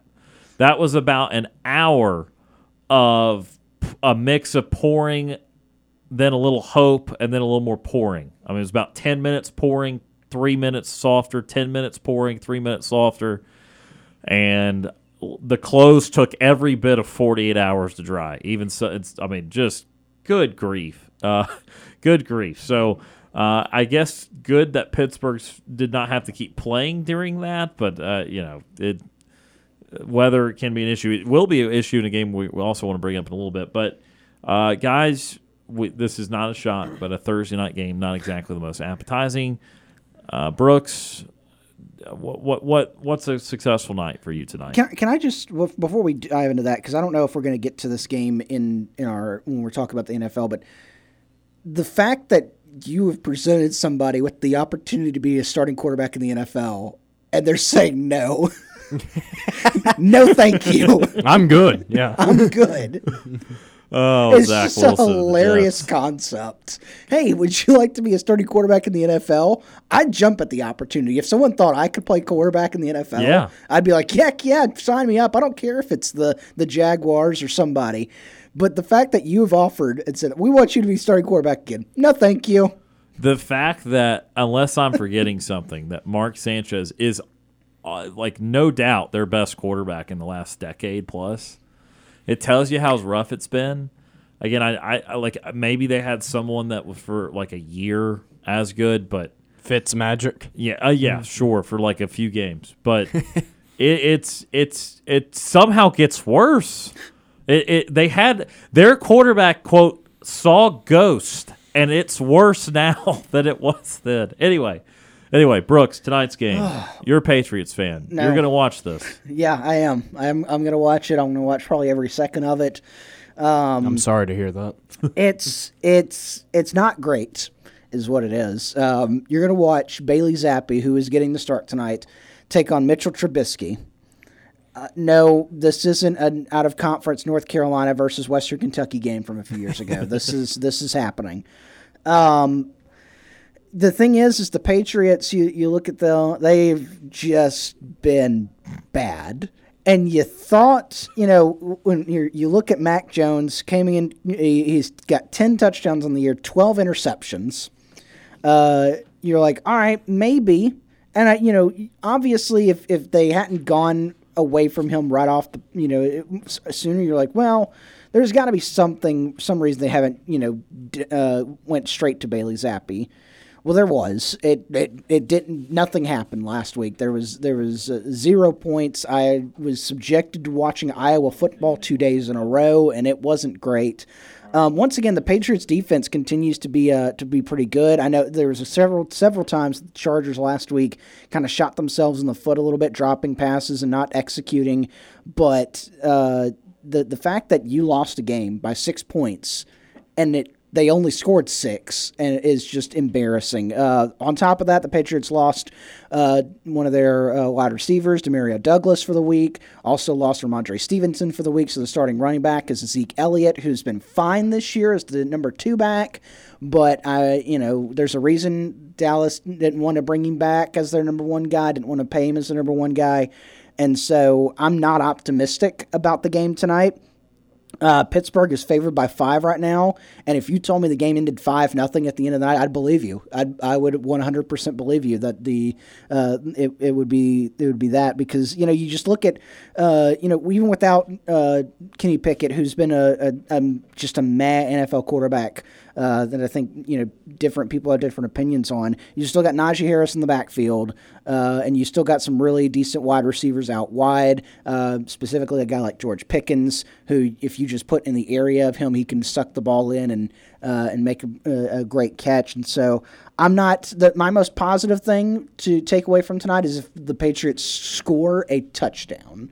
That's all I want is one touchdown to prove that we're not totally inept any uh, anymore. I'll, I'll make this quick because I know we have a caller on the line. Uh, I'm looking forward to this game solely for my fantasy team as I am the proud owner or the proud uh, uh, team owner of Bryce Baringer, the New England Patriots punter. He has been carrying me these last couple of weeks in these trials and tribulations for Brooks. These have been fantastic fantasy numbers for me and my crew. We are but, Iowa football.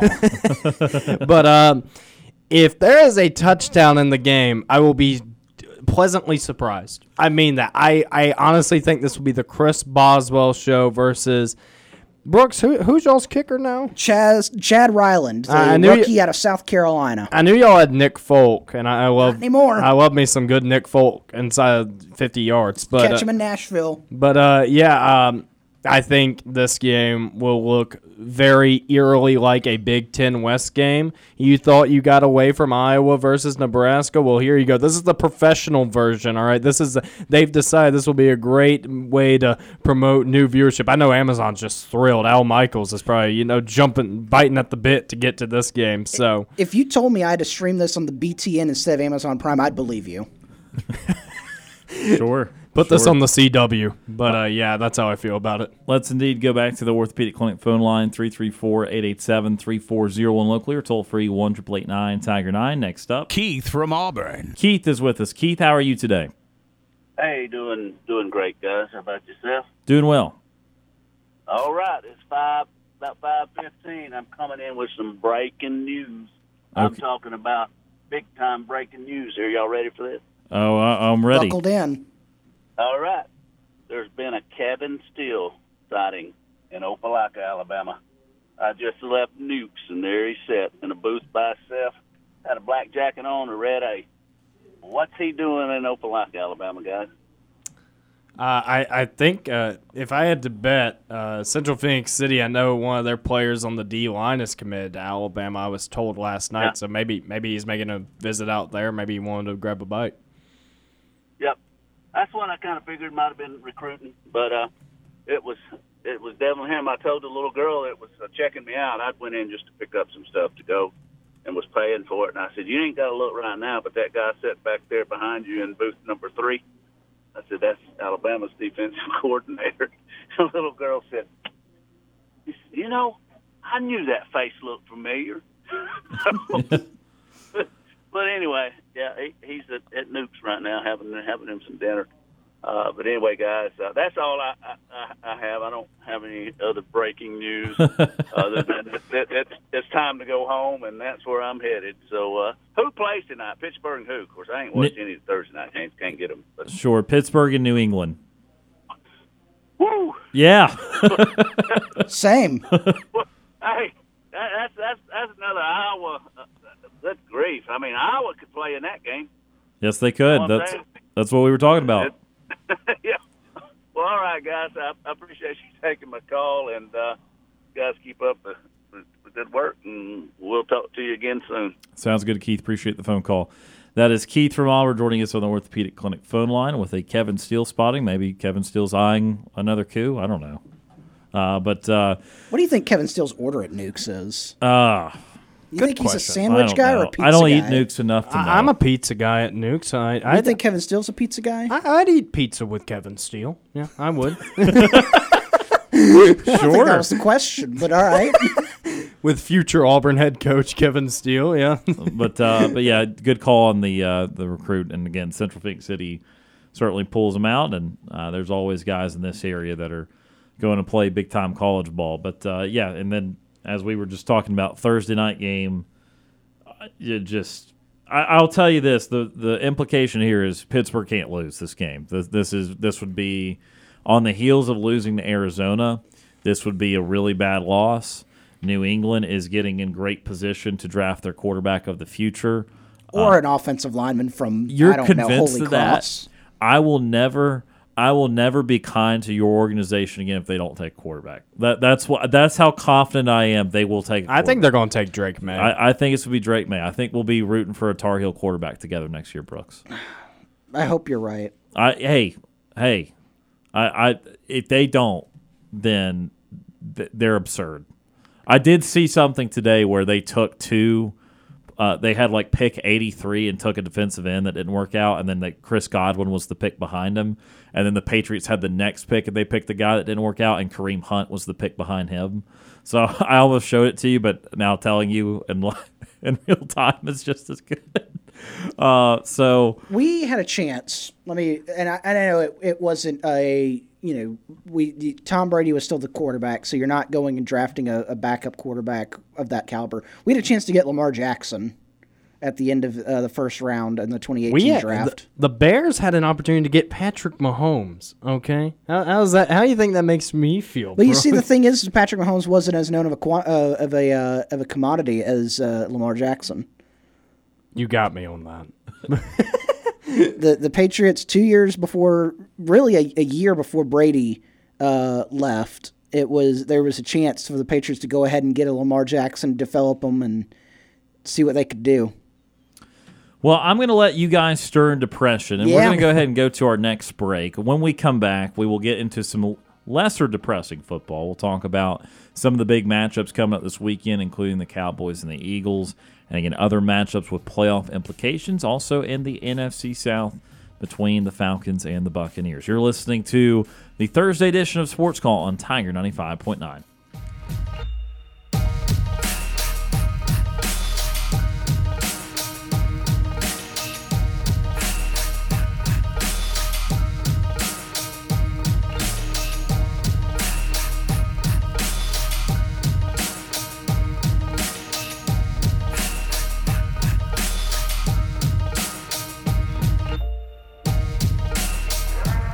Want to know how easy it is to listen to our show? All you have to do with your Amazon smart device is say, Alexa, play Sports Call Auburn. This is former Auburn football player Danny Skutak, and you are listening to the Abby Award winning Sports Call Auburn.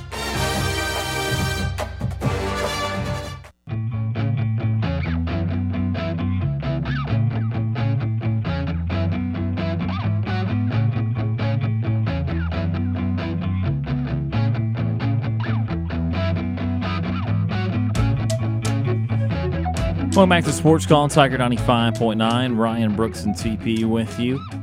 Feels like a bigger week ahead in the NFL here, as there are several matchups worthwhile. Now, some of them involve quarterbacks that are uh, not at the top of the heap or potentially backups, that sort of thing.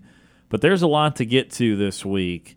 We'll start off with the biggest one. Make sure we have ample time for that, and that is Dallas and Philadelphia. That is the Sunday night game. Cowboys at nine and three, Eagles at ten and two. Eagles got pummeled last week at home against San Francisco. San Francisco did exact their some revenge, and Dallas is favored this weekend. Of course, if they win, they tie Philadelphia uh, at ten and three, and then it's any team's game there to try to win the NFC East.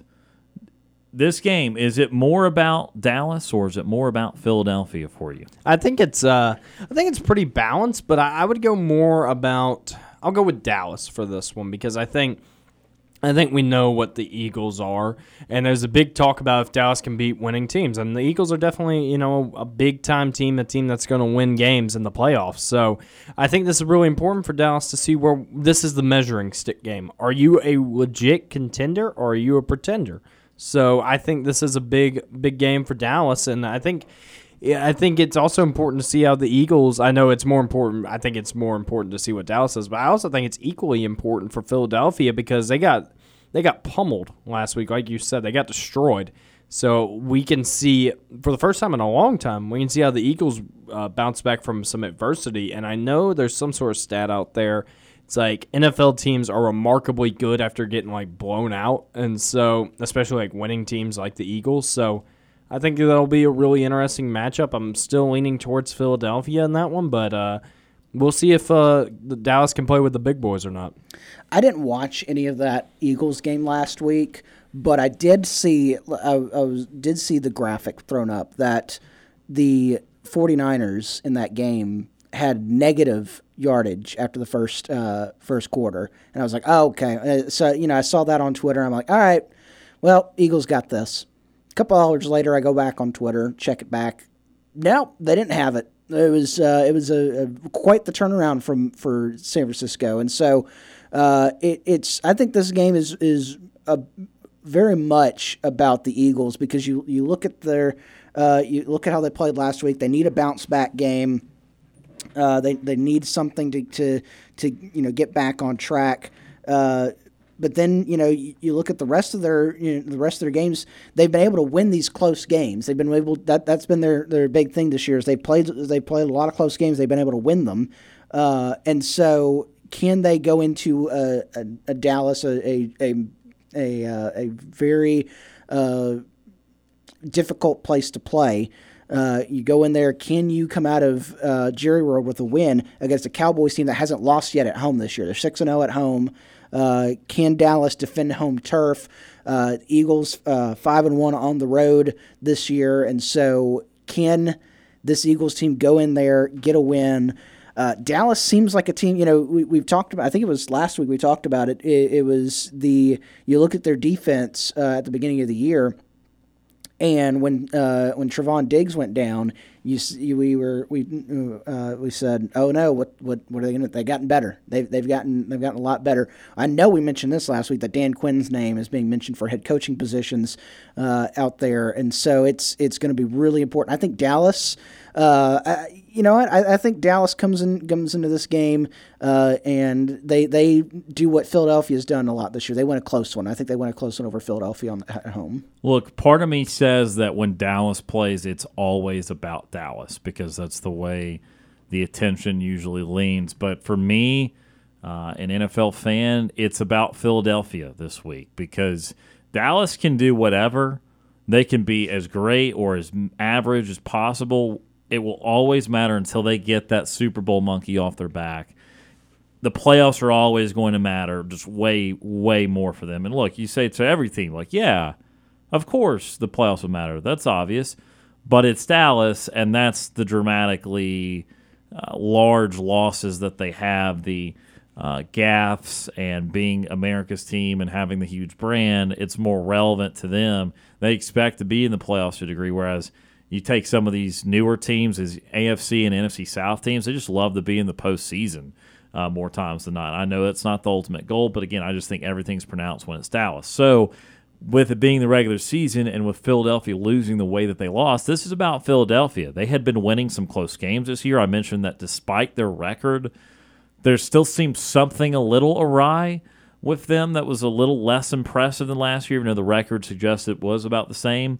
Uh, I think we mentioned the other week that what it was suspiciously like Minnesota from last year that had this great 13-4 record but won like 11 one-score games.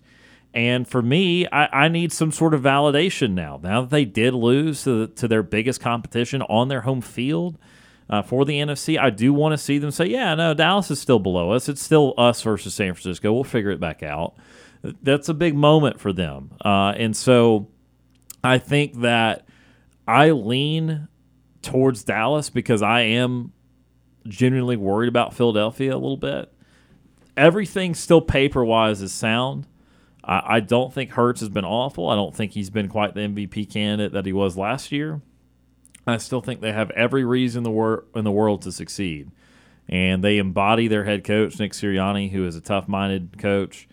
So I don't think that they become some awful team, but yeah, I do think that they are susceptible this year. I do think that they uh, deserve to be the underdog on the road at Dallas, and this is a big moment for uh, for this team to try to correct what was wrong last week. And if they go back to beating Dallas on the road, then again, it still gets to the point of okay, well, they they might be behind the eight ball when it comes to San Francisco, but there's really no one that prevents them from going to the NFC Championship game, and they still control their destiny for being the one seed because they still have the best record. So this is still about Philadelphia for me, and either validating the struggles and the worry that we've kind of felt underlying all year long that came to a head last week, or shaking off those cobwebs and getting back to who they've been the last 30 or 35 games these last two years. So it's more about that for me. There's another big. Uh, there's a lot of big games. Another game with at least more health involved is Kansas City and Buffalo. Now, again, this for a lot of people would have been the type of AFC Championship preview. However, Buffalo uh, really needs this. If they lose again, I mean, th- there's a lot of teams that are going to win about nine or ten in the AFC. They are six and six. They cannot keep losing. Kansas City, on the other hand, they did have a loss at Lambeau last night, and again, all the people that said that they were winning uh, with Taylor Swift in, the, uh, in, a, uh, in person and in attendance, they they need to calm down a little bit. Mm, uh, you did there. And uh, yeah, so we'll see if Kansas City shakes that off or not. Brooks, what do you hey, got for look it? at that.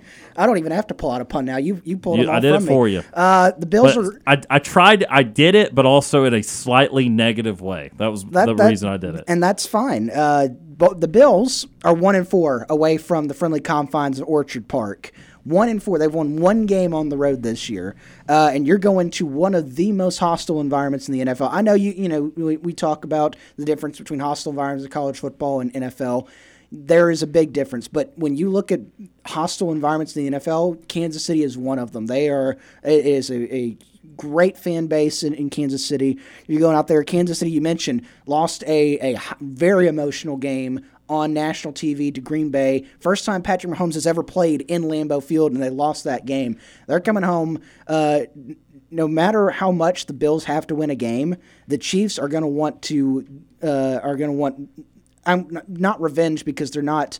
Uh, it's not the same team that they just lost to, but they're going. They want uh, to get back on the right track here this week. I think the the Chiefs come into this game very motivated to get a win, uh, and I think that the uh, the, the they're going to get a, a win here, get the uh, take some of the wind out of the sails of Buffalo, and uh, send them continue on the path toward uh, potentially not making the playoffs. Yeah, I think that's a really good point. I mean, even in that Kansas City Green Bay game, like you were talking about, it felt like Kansas City. I know the, it was close at the end, but it felt like uh, Kansas City kind of got beaten pretty soundly in that. I know the final score doesn't reflect it, but they really didn't. It didn't look that competitive, honestly. So uh, I think Andy Reid will have his guys ready to go back whenever they. Excuse me, uh, whenever they face Buffalo. And I couldn't tell you the last time Buffalo beat Kansas City. It feels like they're great kryptonite. Even though Kansas City's receiving corps is pretty bad, I think that's pretty. I think it's um, pretty well understood at this point in the season. I still think they're going to beat Sean McDermott, and I think they're going to win and uh, continue on. And you know, we feel like the Chiefs have been, you know, kind of lackluster this year, but their defense has been great.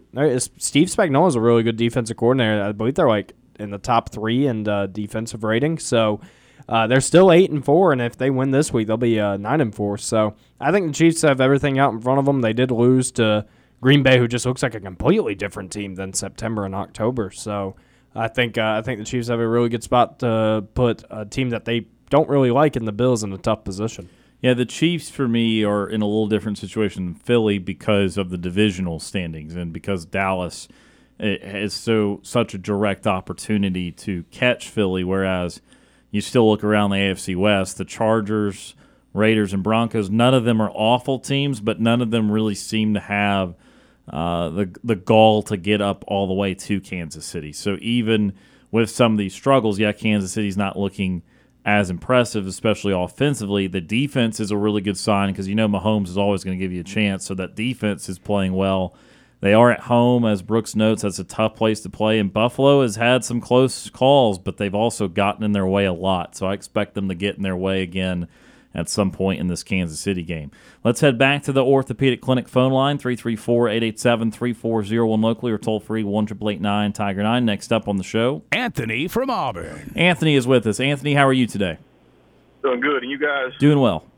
You know, I could be wrong, but, you know, it seemed like this year's uh, high school state uh, finals, this ain't that much talk about it. I don't know if it's just because they ain't in Auburn this time versus uh, Tuscaloosa, or maybe I've been looking at the wrong media outlets or whatnot, but I just thought maybe years past, uh, you know, just more excitement, more enthusiasm about it. But I don't know. But anyway, uh, Patrick Nix went on down there with those Central uh, Phenix City Red Devils and went on up in the, in the T-town, if you will, and uh, took Cal Thompson. Uh, did a job that uh, a lot of other people ain't been able to do but wanted to do. Yeah, no, absolutely. And I, and I will go ahead and tell you, Anthony, that we are airing all those games on 93.9. So we have all seven of the Super 7 if you are interested in any of those. But, right. uh, but yeah, no, that was a, a, big performance there. It was a close game. Obviously, those are the two heavyweights right now in 7 8. And with that Seaborn kid at, at Thompson that people are going to be talking about for a long time, that he they're always going to be in the mix. And it was a big deal, though, for Central. And obviously, Cam Coleman, the Auburn commit, had a big night, was the MVP. So that was a, a heck of a game. That kid's in ninth grade or tenth grade this time. Seaborn, I think ninth. He's a ninth grader. Yeah, and uh, and uh, uh, I wanted to talk. I think I mean there's been pretty good buzz on uh, Twitter and some uh, AL.com and all that about it. I think it's just because the but outside of the seven A game, the only other games that uh, have gone on are the three A game, which was kind of a blowout with Mobile Christian winning, and one A right now is going on, and it's a tie ball game. So I think they'll they'll catch up more with these games tomorrow and uh, tonight's game in 5A with uh, the bigger schools playing. 6A play Friday, right? Yeah, Friday night. Yep. Yeah, I hope to catch that tomorrow. I'm off tomorrow. But, you know, I wish they redo that. I mean, why go ahead and give you the big game on Wednesday and then start going down from 7A to 6A? Why not hold off the big games until the end of the week and go with the 1 through 4As in the beginning of the week? Wouldn't you think that'd be better? Uh, it, yeah, it could be. Uh, I, I think they, uh, you know, I don't, I don't know. I it, Brooks, you, I know you. It's really because there's not as many seven A schools, and they get that extra week off yeah. between their semifinals, so they get to play first. Yeah, because they but, remember know, they don't play the week before, so they're already. But, but look at this way, you know, when you go to dinner and you take your lady out to dinner, you always order appetizers. You don't just order the main meal right off the bat. I mean, most cases you don't. I mean, you know, give the fans an appetizer with the uh, smaller division first you know, to kind of build you up a little bit, get you relaxed and ready to ease on into the big boys. I mean, really, don't you think? I, I think that's a very fair point. Again, I, I don't have a strong take on it one way or another. I know they just done it like this for a, since they, they added the seventh classification, uh, and they've stuck to that format. They do always make sure that they put the five and six A games as the nightcap of you know Thursday and Friday night respectively. So they do they do that, but yeah, you definitely have every argument to make there that they, they could start off with one of the lower classifications and, and 7A could be the last one up. Because, you know, the way they're doing it now, you like, you know, I guess, you know, you got a lot, some people that are going to be able to go there in person and see it, but then you got people watching TV.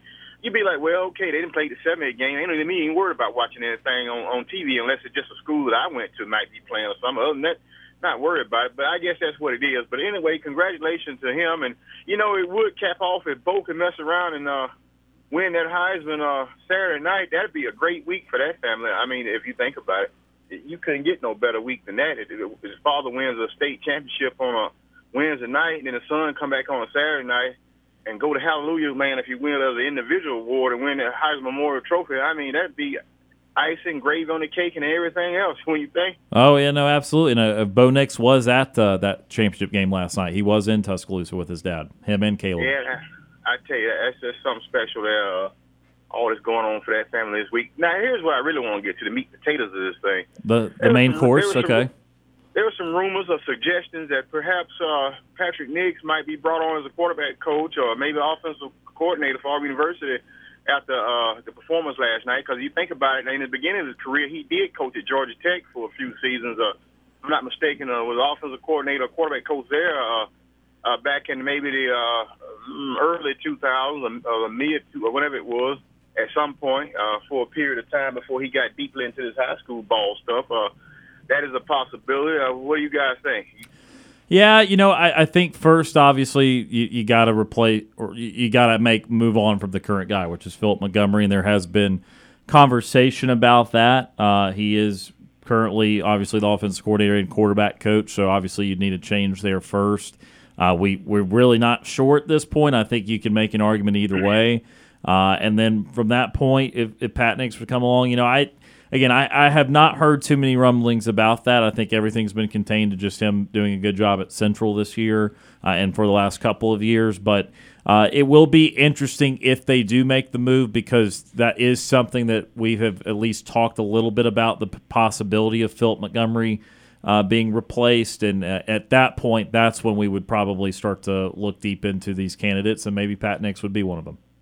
You know, if you think about this thing, uh, that stud horse uh, Cam coming out of Phenix City, I mean, you know, I know he wanted to go to Texas A&M at one point, but uh, you know, if you think about it, why not somewhere else with some of these teams that are actually are certified uh, uh, contenders, uh, big boys that in the playoff picture that gives a better opportunity to develop him first round and, and put that national championship ring on his finger.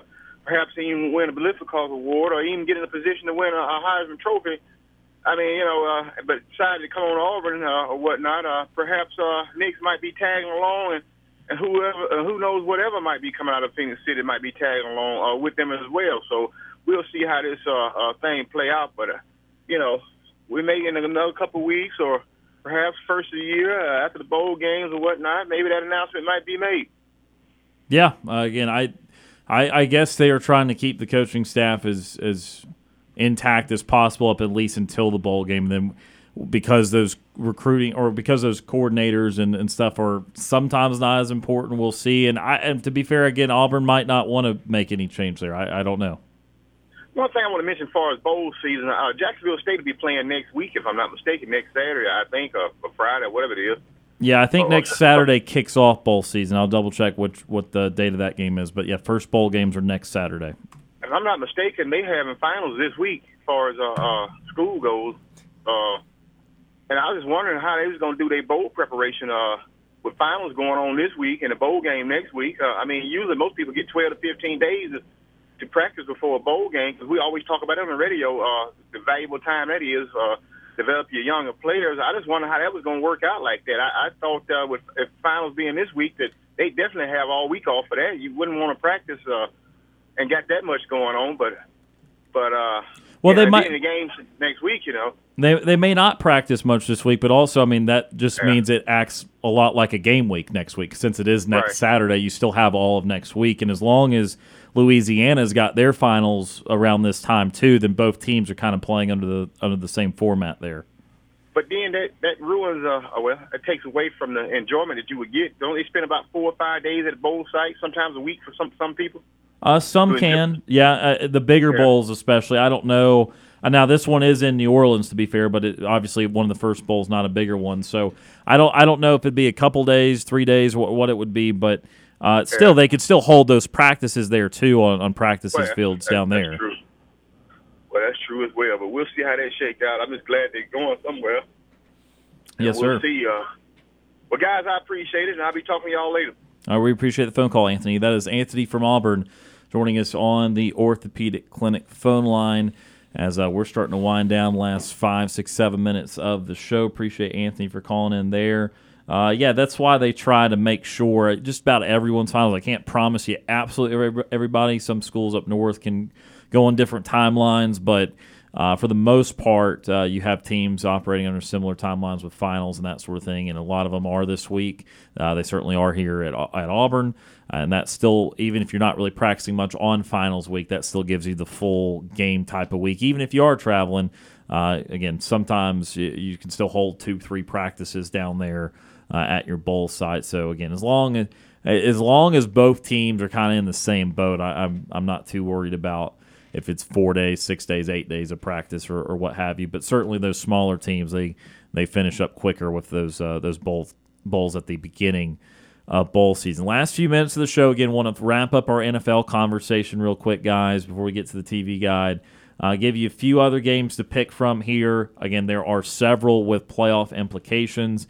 Uh, there is the NFC South battle between Atlanta and Tampa Bay. Of course, you can hear that on our station, uh, Tiger 95.9 on Sunday. Colts Bengals has wild card implications. Colts still trying to chase Jacksonville down with a little bit cloudier future with Trevor Lawrence. They're uh, Indianapolis 7 and 5, Cincy 6 and 6. Speaking of Jacksonville, they are 8 and 4 at the 7 and 5 Browns using Joe Flacco now at quarterback. Even Rams Ravens, Rams in the midst of the NFC wild card race at 6 and 6. Ravens at 9 and 3, still trying to run and hide in the AFC's North Division. Uh, you could go Seattle at six and six, trying to play uh, San Francisco. Six and six Broncos, five and seven Chargers in an elimination type of game. A lot of games with a lot of playoff implications this week, and uh, guys, have at it.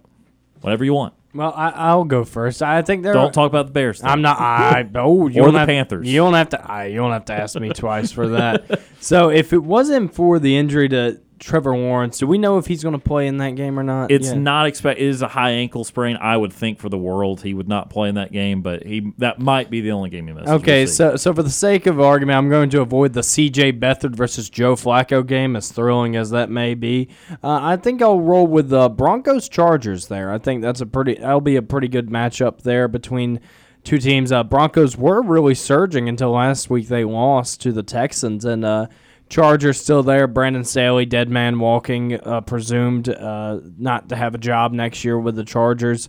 But uh, I think that'll be a pretty interesting matchup just to see how the Broncos can bounce back after losing because, you know, last year they were pretty bad. They started off the year pretty bad, and uh, we'll see if they'll be able to win this because it'd be really important. If they were able to make the playoffs this year with Sean Payton uh, and Russell Wilson with kind of a rebuilding team that we didn't really think would contend for a playoff spot. That'd be really impressive for Sean Payton and um, Russ. So I think that uh, that's the game I'm looking forward to, and I just want to see. Uh, I know that it's obvious they're not going to fire Brandon Staley until after the season. I mean, they've had plenty of opportunities at this point, but uh, I'm going with that just to see how the Broncos bounce back after uh, tasting defeat for the first time in a while three games I'm interested in, and really quick on all three of them. That Bucks Falcons game, I'm really interested in that because the Falcons started to look a little bit better last week.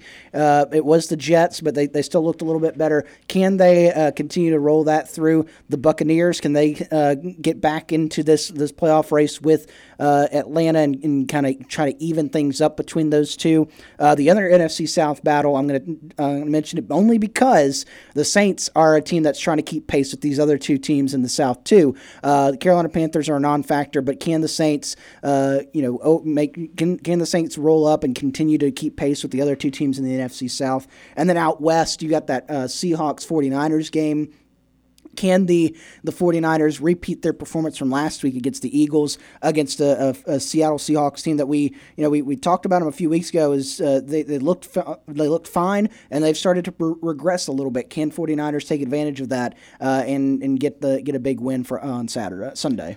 Yeah no look I, I know you blew it off TP but I am interested in in Cleveland and Indianapolis because uh, or excuse me Cleveland and Jacksonville because it is such an important game for the playoff seeding, and one of those teams at least is getting in. Maybe both if, if they if the right things fall their way. There's a lot of six, seven win teams in the AFC. Uh, about quite frankly, about twelve or so of the teams. And I mean, I think the Chargers are 13th in the AFC. I think, and then it's just uh, New England and the Jets at the bottom of it. I could be I could be wrong, but uh, without seeing it. They're all kind of lumped together, and so which backup quarterback gives you more uh, is going to be very intriguing there. And then, yeah, I'll talk just a second about the implications of Atlanta and Tampa Bay. Uh, if Tampa Bay loses, they're done. Uh, they will not have a tiebreaker over Atlanta. Atlanta will have beaten them twice. Atlanta will be two games ahead of them. So essentially, Tampa needs to win three more games of them, and Atlanta will have been at seven and six, and Tampa will be up to eight losses. So basically only Atlanta can only win one more and Tampa can only lose one more. So it's over for Tampa if they lose to Atlanta. Now, if they win, we're back to okay. Uh, eight and nine might win the division, and all three teams are right there. Uh, but but certainly Atlanta can whittle this down to a two two team race. They already beat Atlanta or beat Tampa in in Tampa in a close game, and so the Falcons have won two in a row. I think they're going to get it done against Tampa Bay. Uh, but again, that's the that's the that's the type of thing when you have a race like this. No teams are good enough just to win five in a row. They have a whoops moment at some point. So Atlanta's won two in a row. We'll see if they can keep uh, the momentum going. Final minute or two of the show. Time for Nightly TV Guide. Our show is about to end but we've got you covered on entertainment for the evening. Here's Sports Call's nightly TV guide. No music because we'll have to go a little bit quicker today. Brooks, what's on the TV guide? Two movie picks for you this evening. It's the holiday season, which means it's a National Lampoon's Christmas Vacation back on the TV guide again tonight, uh, 7 o'clock on AMC. Also at 7 o'clock, if you're more into the action adventure sci fi uh, mood tonight, it's Avatar, uh, 7 o'clock on FX. Um, uh, sports picks for you this evening. Uh, the women's college volleyball tournament continues tonight at 6 o'clock on ESPN2 with Penn State at Wisconsin. Follow that up at 8 o'clock with Tennessee versus Texas. Uh, some men's college basketball action tonight at 6.30 on ESPNU. Iowa, Iowa State. A little Cy-Hawk basketball action. NHL action tonight, 7 o'clock on ESPN. Dallas Stars visit the Capitals. Follow that up at 9.30 with the New Jersey Devils at the Seattle Kraken. And then, of course, you've got the NBA uh, in season tournament semifinal number two featuring the Pelicans and the Los Angeles Lakers, 8 o'clock on TNT. And that, my friends, is a nightly TV guy brought to you by our friends at White Claw Hard Seltzer. Thank you very much for that, Brooks, and thank you for being here today. And we will see you again tomorrow. I'll be here. And TP Hammock, thank you for being here today. I guess this will be your last show for a few weeks with us. Don't worry, he will be returning in the new year uh, but taking some time off after graduation. We wish you well with that. We're excited for you. Uh, I know you've done a lot of great work there, and uh, by all means, enjoy these next few weeks. But we'll look forward to be having you again around very soon. Thank you as always. Looking forward to hearing from y'all soon, and uh, I'll be in an expanded role, so looking forward to it. Yes, sir. That will do it for the show today. As always, we appreciate all those that tuned in and called in. For Brooks Childress and TP Hammock, my name is Ryan Lavoie. Have a great Thursday night, and we'll talk to you again tomorrow.